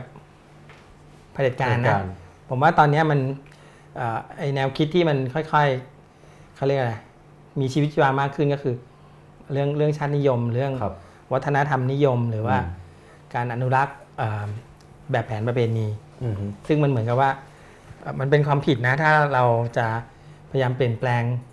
วิธีปฏิบัติ เร็วเกินไป มีคนที่รู้สึกว่ามันเป็นเรื่องร้ายแรงอืมแต่บางคนก็มีความรู้สึกว่ามันไม่เห็นร้ายแรงเลย มันก็เป็นเรื่องแค่วิธีปฏิบัติ ครับ แต่เรื่องแบบเนี้ยทำให้เกิดความขัดแย้งเยอะอะไรเงี้ยอืมโอเค อ่า เดี๋ยวเราไปดูคำถามกันครับคำถามแรกนะครับ วาทกรรมมีอายุของมันแค่ไหน อะไรที่ทำให้วาทกรรมใดอยู่มาอย่างยาวนาน ทั้งที่แทบใช้อธิบายความจริงไม่ได้แล้วในยุคปัจจุบัน เช่น ชักตึกเข้าบ้าน ผมว่ามันมีเขาเรียกอะไรมีการรีไซเคิลมากกว่า ครับ อย่างเช่นเรื่องของการขายชาติหรือการเป็นแบบอะไรนะเอิ่มเป็นไส้ศึกให้พม่าอะไรเงี้ยเราไม่มีแล้วนะถูกไหมอืมมันไม่มีอาการที่จะเป็นไส้ศึกแบบนั้นใช่ไหมครับ แต่มันถูกรีไซเคิลคือเช่น ชักศึกเข้าบ้านเนี่ยตอนนี้อาจจะไปใช้แทนกับเรื่องของการที่เอ่อรายงานปัญหาสิทธิมนุษยชนให้กับ อะไร Amnesty International หรือว่าเอ่อร้องเรียนปัญหาสิทธิมนุษยชนให้กับ UN ใช่ไหมอืมซึ่งกลายเป็นว่า UN เป็นค่าศึกเลยมันเขาไม่ใช่ค่าศึกใช่ไหมแต่ว่าเอ่อมันถูกเอาไปใช้อธิบายครับกับอ่าปัญหาร่วมสมัยอืมแต่ใช้คำศัพท์เก่าครับอย่างเช่น ชักศึกเข้าบ้านเนี่ย มันเป็นคำที่มันใช้กับสมัยสงคราม ราชวงศ์แบบสมัยโบราณใช่ไหมมีมาแต่เก่าครับ แต่ว่า ตอนเนี้ยมันถูกนำมาใช้เนี่ย ไม่ได้ใช้ในบริบทเดิมแล้วอืมมันไปใช้แบบเช่นแบบเนี้ยครับปัญหาสิ่งแวดล้อม ปัญหาสิทธิมนุษยชน หรือการที่คนในประเทศไปร้องเรียนกับเออองค์การระหว่างประเทศหรือว่าเอ่อเขียนไปเล่าปัญหาให้กับชาวต่างชาติฟังอย่างเงี้ยครับในทัศนะของนักชาตินิยมบางคนก็มองว่าเนี่ยเหมือนชักศึกเข้าบ้านโอเคคำถามต่อมานะครับ ถามว่าวาทกรรมที่ฝ่ายจารีตสร้างขึ้นช่วงนี้ ยังถือว่ามีพลังในการชี้นำสังคมไหม เช่นคำว่าให้เลือกคนดีในทางการใช้คำถือว่าสมบูรณ์ในรูปประโยคไหม มันก่อให้เกิดเอ่ออะไรอะจินตภาพที่ตรงข้าม คือเวลาบอกให้เลือกคนดีเนี่ยมันเหมือนจะเป็นเรื่องปกติใช่ไหมครับ แต่เหมือนเหมือนกับเป็นการใบว่ามันมีคนไม่ดีอยู่ด้วย อืมอืมถูกปะ คือถ้าในมองในแง่ของการเลือกนโยบายเนี่ยอ่าเราเลือกนโยบายที่เราคิดว่าตอบสนองกับประโยชน์ ทั้งระยะสั้นระยะยาวของเรามากกว่าใช่ไหมเวลาเราบอกว่านโยบายนี้ดี เราไม่ได้แปลว่านโยบายนี้มัน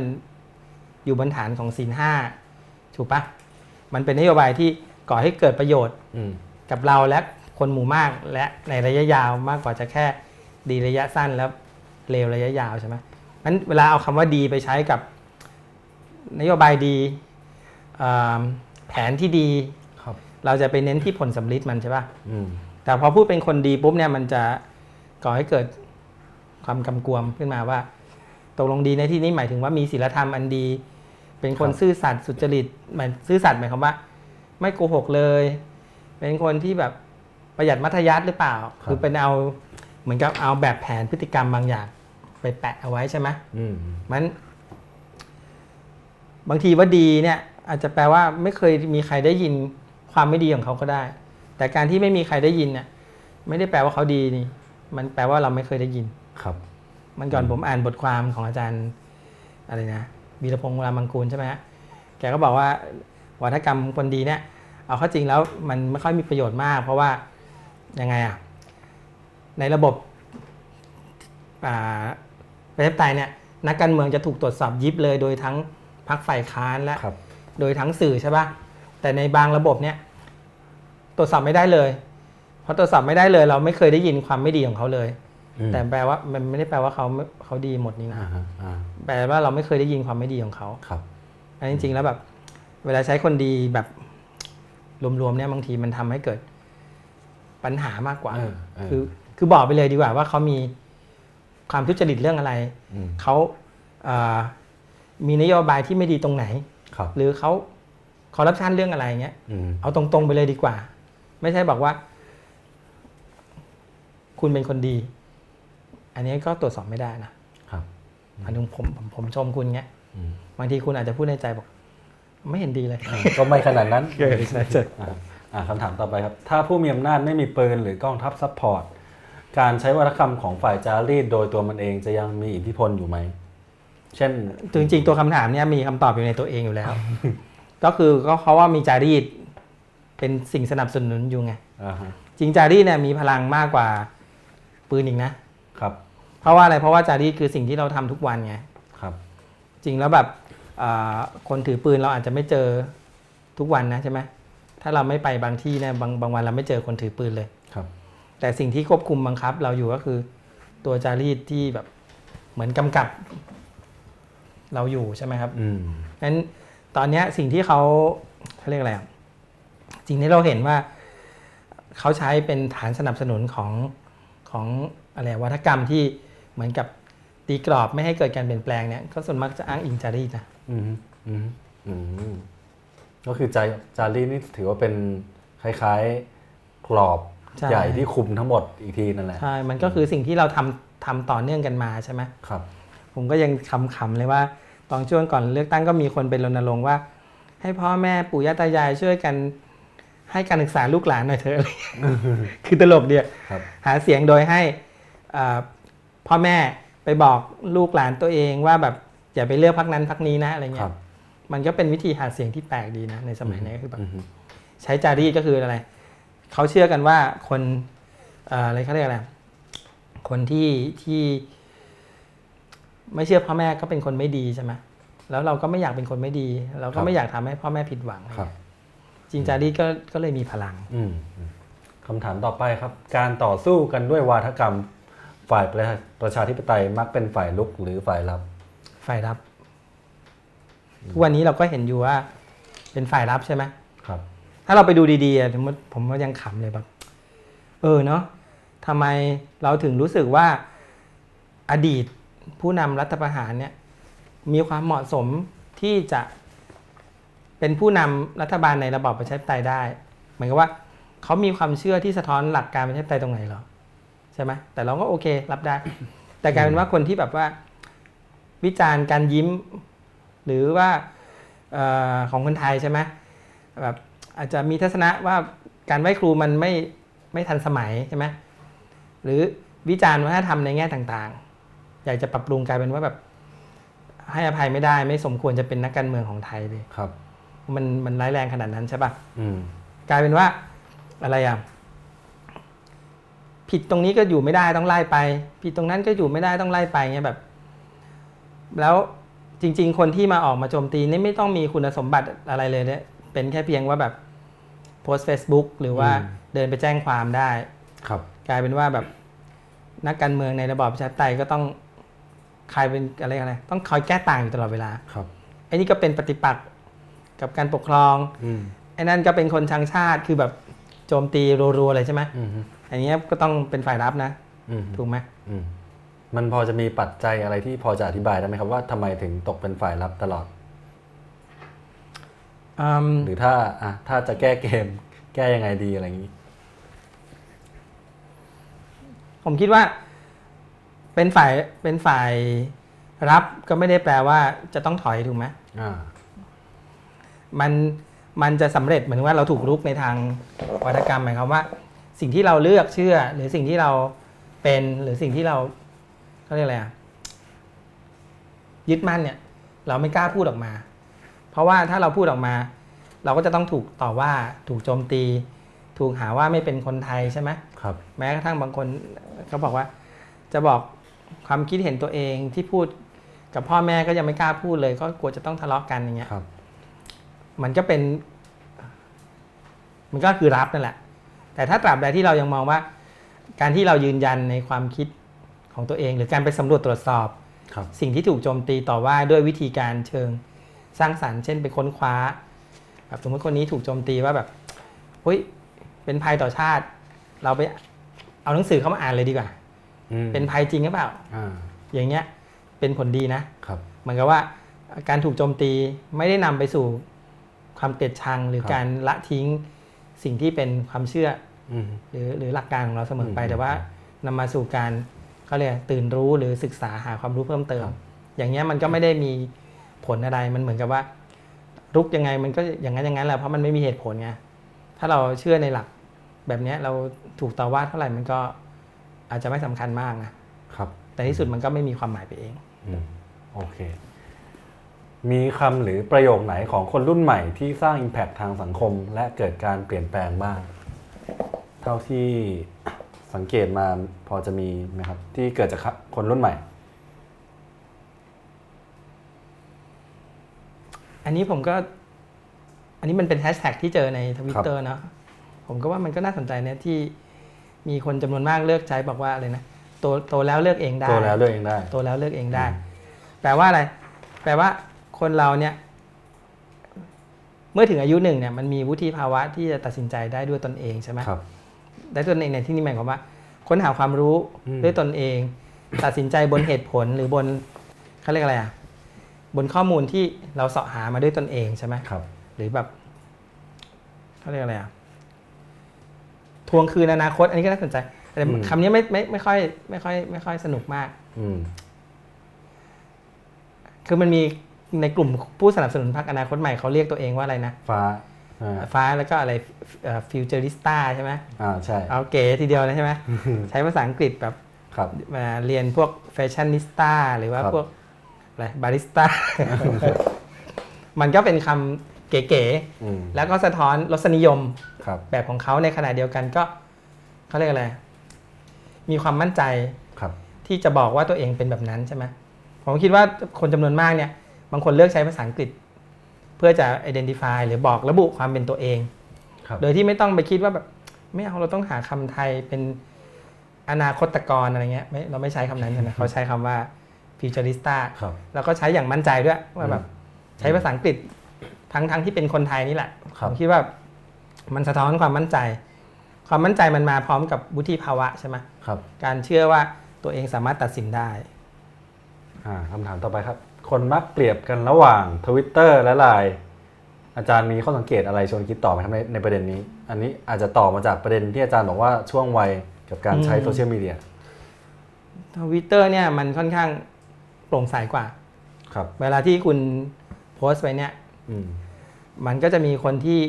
รีทวีตหรือว่ารีプライได้แบบที่ไม่ไม่จำกัดใช่ไหม ครับ คือสามารถจะโต้ตอบได้ เหมือนกับว่าคุณเสนอความคิดเห็นอะไรขึ้นมาสักอย่าง ที่มันอาจจะไม่เข้าท่าเนี่ย มันจะมีคนที่มาพร้อมจะโต้แย้งใช่ไหม ครับ โดยวิธีรีทวีตหรือหรือรีプライ อืม แต่ว่าไลน์เนี่ยมันจะค่อนข้างแบบ เป็นกลุ่มที่เขาเรียกอะไร ค่อนข้างปิดหรือไหม คือ หรือว่า สมมติว่าคุณตั้งกลุ่มไลน์ขึ้นมาสักกลุ่มหนึ่ง ครับ ใช่ป่ะแล้วก็เอ่อ แสดงความคิดเห็นกันทุกวันเนี่ยครับด้วยตัวระบบที่มันมีสมาชิกจำกัดเนี่ยอืมมันก็จะทำให้ความเห็นมันเริ่มจะเทไปในทางเดียวกันใช่ไหมครับ คุณก็อาจจะเป็นผมผมมาเป็นแน่ใช่ไหมผมก็จะมีเป็นสมาชิกในกลุ่มไลน์จำนวนหนึ่ง เช่นแบบเอ่อเอ่อเพื่อนมหนึ่งเพื่อนมสี่อะไรอย่างเงี้ยใช่ไหมครับ ซึ่งเราอาจจะแบบเขาเรียกอะไรเติบโตแยกย้ายกันไป นานแล้วแล้วก็อาจจะมาเจอกันแต่ว่า พร้อม ๆ กันที่มาเจอเนี่ย ก็จะมีความคิดเห็นทางการเมืองที่ต่างกันมาก ๆเลยอืมแต่พอมันมีการแสดงทัศนะหรือว่าให้ข้อมูลผ่านกลุ่มไลน์ไปเนี่ย มันจะมีคนที่แบบ leave group หรือว่าใช่ยังอยู่นั่นแหละ แต่ไม่เคยเปิดอ่านเลยอ่าฮะเพราะว่าไม่อยากจะทะเลาะกันอืมคือเพราะเวลาทะเลาะกันบนไลน์เนี่ยมันเป็นการทะเลาะแบบเหมือนกับ ระยะประชิดเลยใช่ปะใช่ ก็คือเลิกเป็นเพื่อนกันไปเลยเนี่ยครับมันก็เลยทำให้กลุ่มไลน์เนี่ยมันจะมีลักษณะที่ สุดท้ายมันจะตกผลึกกลายไปเป็นความเห็นทางเดียวกัน อ่าอ่าแต่ทวิตเตอร์นี่ต่างออกไปนะทวิตเตอร์มันจะค่อนข้างหลากหลายกว่าคือครับเราจะเห็นกันเขาเรียกโต้แย้งกันไปมาบนทวิตเตอร์โดยที่ไม่ทำให้เกิดเอฟเฟกต์หรือผลลัพธ์ ในเชิงอารมณ์ที่กัดขัดแย้งกันมากนะครับ มันซึ่ก็งต่อสู้กันรุนแรงนะ เวลามันเห็น เวลามันอะไรทวีตว่ากันเนี่ยนะผมว่ามันก็ดูเดือดเหมือนกัน แต่ว่ามันจะไม่เหมือนกลุ่มไลน์ส่วนมากแบบเหมือนไลน์ครอบครัว ไลน์เพื่อนอย่างเงี้ยไหมครับ อย่างเงี้ยอยู่ๆไปนะส่วนมาก ถ้ามีความเห็นต่างกันเนี่ยส่วนมากเราจะไม่แสดงอืมฮึอันนี้เป็นเป็นผมอะไรตัวอย่างคือผมเลยนะแล้วก็มีเพื่อนบางคนที่เป็นแบบนั้นนะคือแบบ มีชื่ออยู่ในกลุ่มนั่นแหละ แต่ว่าไม่ได้ ไม่ได้ดูแลวครับ โอเคคำถามต่อไปครับ ในฐานะนักภาษาศาสตร์อาจารย์มองเรื่อง political correctness ยังไงเอิ่ม political correctness หรือว่าการใช้ภาษาให้ถูกต้องกับอ่าจุดยืนทางการเมือง หรือว่ากับบรรยากาศทางการเมืองใช่ไหมในแง่หนึ่งมันก็เป็นการเขาเรียกอะไรอะให้สิทธิ์หรือให้ความเคารพกับคนซึ่งมันถูกเรียกแบบอาอย่างดูถูกดูแคลนใช่ไหมอย่างเช่น ตัวอย่างของไทยก็อย่างเช่น เมื่อก่อน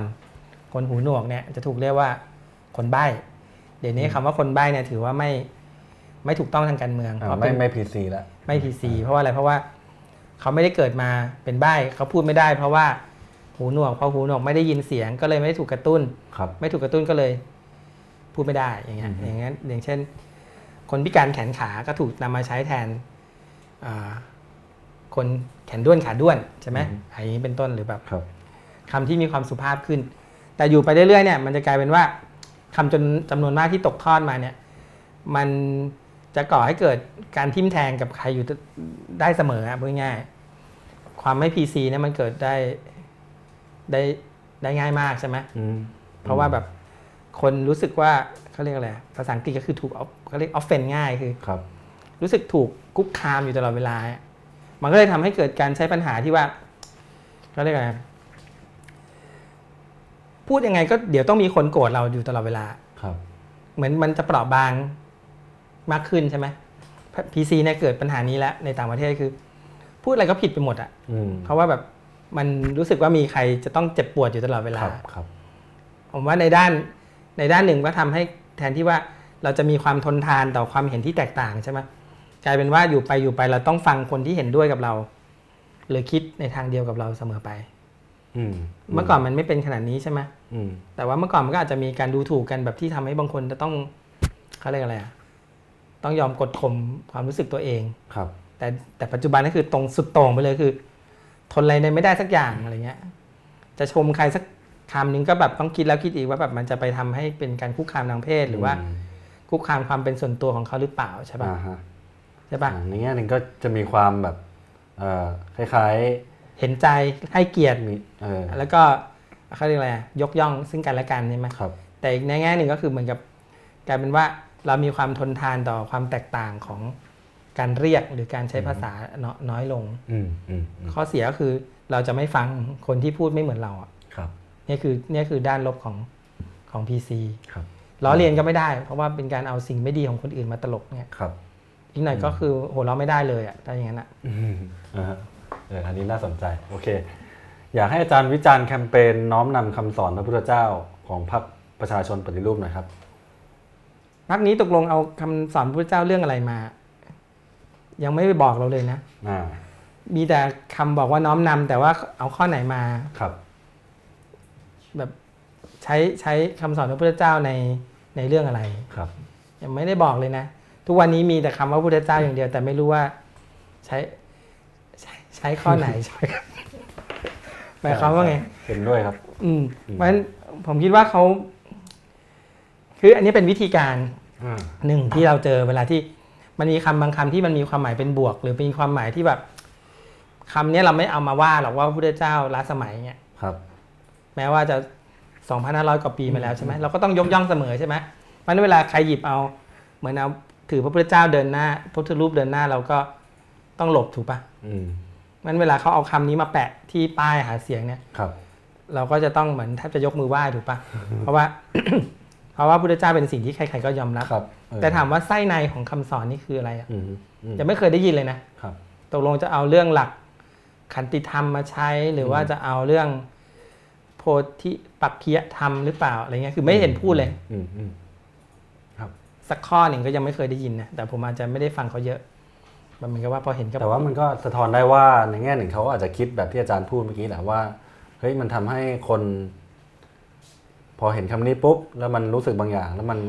ใช่เช่นแบบว่าโดยไปมันปริยายมันก็เหมือนคำเขาเรียกอะไรอะคลุมเครือคลุมเครือที่เอามาใช้ เช่น เราต้องเอาหลักธรรมมาใช้ในทางการเมืองมากขึ้น ครับ ฟังแล้วก็ดีใช่ไหมถ้าทุกคนมีคุณธรรมมันก็จะต้องดีถูกปะครับ แต่พอถามว่าเราจะเอาหลักธรรมข้อไหนเหรออืมต้องศาสนาพูดอย่างเดียวไหมครับ แล้วในสภามันมีสสกี่ศาสนา พอถามรายละเอียดมันก็จะยากแต่ว่าอืมถ้าพูดในระดับทั่วไปอะมันก็จะดีอะใช่ปะครับ เอาถ้าคุณธรรมไม่กลับมาโลกาวินาศอย่างเงี้ย อย่างเงี้ย มันฟังแล้วมันก็จริงว่ะอืมแต่ถามว่าคุณธรรมข้อไหนที่จะทำให้เรามีขันติธรรมมากขึ้น คุณธรรมข้อไหนที่จะแก้ปัญหาโลกร้อนอืมพอพูดในรายละเอียดมันก็มันก็พูดยากใช่ไหมซึ่งท่านี้ถ้าผมถามต่ออีกนิดนึงว่าอืมเท่าที่สังเกตเนี่ยอืมคนที่ใช้คำประมาณนี้เนี่ย มันจะเป็นส่วนใหญ่จะมาจากฝั่งที่เป็นฝ่ายจารีตอืมที่จะใช้คำใหญ่ ๆ แต่ว่าพอถามรายละเอียด มักจะไม่ค่อยมีรายละเอียดอะไรเท่าไหร่อืมอืมใช่มันมันใช่ไหมคล้ายๆมันเป็นสัจธรรมระดับครอบคลุมอะอ่าคนเราต้องมีคุณธรรมอ่าฮะครับ มันก็จริงไงก็ต้องมีคุณธรรมมันถึคงรับจะดีถูกไหมอืมแต่ว่ามันแบบปัญหาที่เรากำลังพูดถึงเนี่ยเช่นปัญหารถติดครับปัญหาพลาสติกอืมปัญหาโลกร้อน ปัญหาเผาป่าอย่างเงี้ยตกลงมันมาจากอืมเผาป่ามาจากความเห็นแก่ตัวเนี่ยเหรอ ไม่น่าใช่นะอืมผมว่ามันมันมันทั่วไปจนเกินไปครับนั้นมันก็เลยทำให้มันไม่เกิดประสิทธิผลในการนำมาใช้ใช่ปะอืมแต่เราก็อาจจะเห็นมากขึ้นในอนาคตเช่นแบบครับนั่นแหละเออนักการเมืองต้องถือศีลห้านะอาจจะมีคนพยายามเสนอ อืมผมว่าอาจจะมีนะอืมอ่าต้องรอดูนะครับ ความรู้สึกที่ว่าอยากเห็นประเทศก้าวไปข้างหน้า มีประชาธิปไตย แต่ไม่อยากเดือดร้อนถ้าจะต้องประกาศออกไป ความรู้สึกแบบนี้กำลังถูกวัฒกรรมอะไรครอบงำอยู่ ต้องไม่แตกแยกไงอ่าก็คือวัฒกรรมที่ว่าเราต้องสร้างสามสามัคคีต้องมีความฮาร์โมนีหรือความเข้าเขาเรียกอะไรฮาร์โมนีนี่แปลว่าอะไรดิความสอดคล้องต้องกันความนั่นแหละ ไม่ไม่ไม่ขัดแย้งกันอืมความรู้สึกแบบนี้ก็คือ ถ้าสมมุติแม่เราหรือคนที่บ้านเราเขาแบบเอ่อ ไม่ชอบพักฝ่ายประชาธิปไตยครับ แต่เราชอบใช่ไหมถ้าเราจะพูดออกไปว่าเราชอบพักเนี้ยเดี๋ยวต้องทะเลาะกัน อืมความรู้สึกว่าการเถียงกันหรือการแสดงความไม่เห็นด้วยต่อกันเนี่ยมันเป็นความทุกข์เนี่ยครับ มันมันก็คือตัวสิ่งที่ครอบงำอยู่อืมก็คือที่บอกว่า ถ้าคิดไม่เหมือนกันแล้วพูดออกไปเนี่ย เป็นความแตกแยก เพราะทำให้ต้องถกเถียงกันครับ แต่ทำไมถึงต้องรู้สึกว่า แตกแยกไม่ได้อืมเราไม่มีทางจะตัดพ่อแม่ ตัด ตัดพ่อออกจากเราแน่นอนถูกไหมงั้นเราก็คุยกับเขาไปเถอะในในความคิดผมนะอืมไอความรู้สึกที่ว่า กลัวการขัดแย้งหรือกลัวการทะเลาะเบาะแว้งเนี่ย มันมันฝังอยู่ในความรู้สึกของเราอะครับเราอยากจะยิ้มให้กันมากกว่า เรามองว่าถ้าเถียงกันแล้ว แปลว่าไม่รักกันอะไรเงี้ยอืม อืมอืม ความคิดนี้ก็เปลี่ยนได้นะซึ่งเอ่อวัฒกรรมอย่างนี้ก็ถูกใช้เสมอมานะว่าอย่าแตกแยกต้องสามัคคีกันนู่นนี่อืมผัวเมียห้ามทะเลาะกันอ่าถ้าทะเลาะกันแปลว่าไม่รักกัน เราก็จะพบว่ามันไม่จริงไงอืมการเถียงกันหรือการไม่เห็นด้วยเนี่ย มันนำไปสู่การแก้ไขก็เยอะไปอ๋อไม่ชอบแบบนี้ เปลี่ยนเลยได้ไหมอะไรเงี้ยครับถ้าเราไม่พูดออกไป ก็ไม่มีใครรู้หรอกอืมอืมเพราะฉะนั้น เราอยากเป็นประชาธิปไตยเราก็ต้องบอกว่ามันดียังไงใช่ปะครับ แต่ถ้าเขาไม่เห็นด้วยกับเราเราก็ก็ไม่เป็นไร เราบังคับให้คนเปลี่ยนใจไม่ได้หรอกนะความจริงแล้วอะอืมเพราะว่าใจคนมันต้องตัดสินใจด้วยตัวเองถูกปะครับ อย่างมากเราก็ให้ข้อมูลหรือบอกว่าเราคิดยังไงใช่ปะแต่ว่าถ้าเมื่อไหร่เราคิดว่าเราต้องเปลี่ยนใจคนอื่นนะอันเนี้ยเป็นความลำบากครับอืมการต่อสู้ด้วยวัฒกรรมอย่างเดียวสามารถเปลี่ยนสังคมได้ไหม บางคนบอกว่าสุดท้ายแล้ว ทำอะไรไม่ได้หรอก เพราะว่าโดยเฉพาะในยุคเปลี่ยนคีย์บอร์ด จริงก็เห็นด้วยอ่าการใช้คำอธิบายหรือการเขาเรียกอธิบายทุกสิ่งด้วยคำพูดอย่างเดียว แล้วก็ไม่มีตัวการกระทำครับ ที่สัมพันธ์ไปด้วยกันเนี่ย มันไม่ทำให้เกิดการเปลี่ยนแปลงหรอก การเปลี่ยนแปลงก็คือการเปลี่ยนสิ่งที่เป็นเป็นเงื่อนไขทางวัตถุที่อยู่นอกตัวเราใช่ไหมครับ แต่ว่าการเปลี่ยนแปลงไม่เกิดขึ้นแน่ๆ ถ้าเราไม่มีความคิดใหม่อืม เหมือนไม่มีไอเดียใช่ป่ะครับอันวัฒกรรมเอ่อที่ดีหมายถึงว่าที่ที่เช่นแบบวัฒกรรมที่เกี่ยวข้องกับการแพทย์อย่างเงี้ยความรู้สมัยใหม่เกี่ยวกับการป้องกันโรคระบาดอย่างเงี้ยถ้าเรามีความรู้เราก็ไปเปลี่ยนแปลงตัวเราใช่ไหมอืมเช่นเรารู้ว่าเราอายุเท่านี้เราจะต้องฉีดวัคซีนไข้หวัดใหญ่นะ เพราะว่ามันจะทำให้ปลอดภัยไอตัวชุดความรู้ที่มันแสดงออกด้วยภาษาและคำอธิบายพวกเนี้ย มันมีผลต่อชีวิตเราจริง ๆ ครับ แต่ว่าถ้าเราไม่เขาเรียกอะไรไม่ลงมือทำมันก็ไม่เกิดการเปลี่ยนแปลงอืมเหมือนกับแบบเราท่องอ่าอะไรอะอาหารมีห้าหมู่ ประโยชน์ของอาหารต่างๆ ได้เปรี้ยเลยใช่ไหมครับ แต่ถึงเวลากินแล้วก็กินข้าวหมูทอดอย่างเดียวเงี้ยมันก็ไม่เกิดการเปลี่ยนแปลงอืมแต่ว่าเราก็รู้นี่ว่าแบบ อาหารสุขภาพคืออะไรใช่ปะครับอันความรู้มันมีอยู่ เราจะทำหรือเปล่า เราจะทำตามหรือเปล่าใช่ไหม วาทกรรมที่มันอธิบายเอ่อสังคมที่เป็นธรรมหรือว่ามันเขาเรียกให้ความหมายกับสังคมที่เป็นธรรมมันก็มีอยู่ใช่ไหมแต่ถ้าเราไม่ทำมันก็งั้นๆแหละครับอืมโอเคงั้นเดี๋ยวผมทิ้งทิ้งท้ายคำถามสุดท้ายครับก่อนจะจบอืม EP ในวันนี้นะครับเอ่ออาจารย์เกษียณเดชพิระเคย วิเคราะห์ว่าถ้าเราควบคุมคำได้เนี่ย เราก็จะควบคุมความคิดได้ แล้วสุดท้ายก็จะควบคุมคนได้ อาจารย์เห็นด้วยหรือเห็นต่างกับ คำกล่าวนี้ยังไงครับ เมื่อพูดถึงเรื่องเนี่ยเราคุยเรื่องวัฒกรรมกันมาทั้งเทปนะคือคือภาษาเนี่ยมันเป็นเครื่องมือในการคิดถูกไหมถ้าเราไม่เคยคิดในศัพท์ใหม่เลย หรือไม่เคยคิดด้วยภาษาใหม่ ๆ เลย ก็แปลว่าเราคิดวนเวียนอยู่ในกรอบเดิมถูกไหมครับจริงๆการควบคุมให้เราพูดจาแต่เรื่องบางเรื่องใช่ปะอ่าเช่นอ่าถ้าเราเป็นคนธรรมดาไม่ใช่นักการเมืองเราต้องควรจะพูดแต่เรื่องทำมาหากิน ทุกวันเจอกันก็บอกว่าเป็นไงเอ่อ ผ่อนบ้านหมดยังเอ่อไปเที่ยวมอเตอร์เชลมาหรือยังคือแบบ เราเราก็เรียกอะไรควบคุมคำศัพท์ของเรา หรือว่าอืมหัวข้อในการสนทนาของเราครับในเรื่องเหล่านี้ใช่ปะก็แปลว่าเรายอมรับว่าชีวิตเราใช้ได้เนี่ยประมาณนี้แหละอืมเราไม่เคยคิดเรื่องอื่นใช่ไหมหรือเราไม่พูดเรื่องอื่น หรือว่าถ้าเราจะพูดเรื่องการเมืองเราก็จะพูดเรื่องอาสสดีสสไม่ดีครับ เราไม่มีคำศัพท์อื่นเลยใช่ปะในการที่จะใช้อธิบาย แปลว่าเรามีความเป็นไปได้ในการคิดที่จำกัดอืมมัน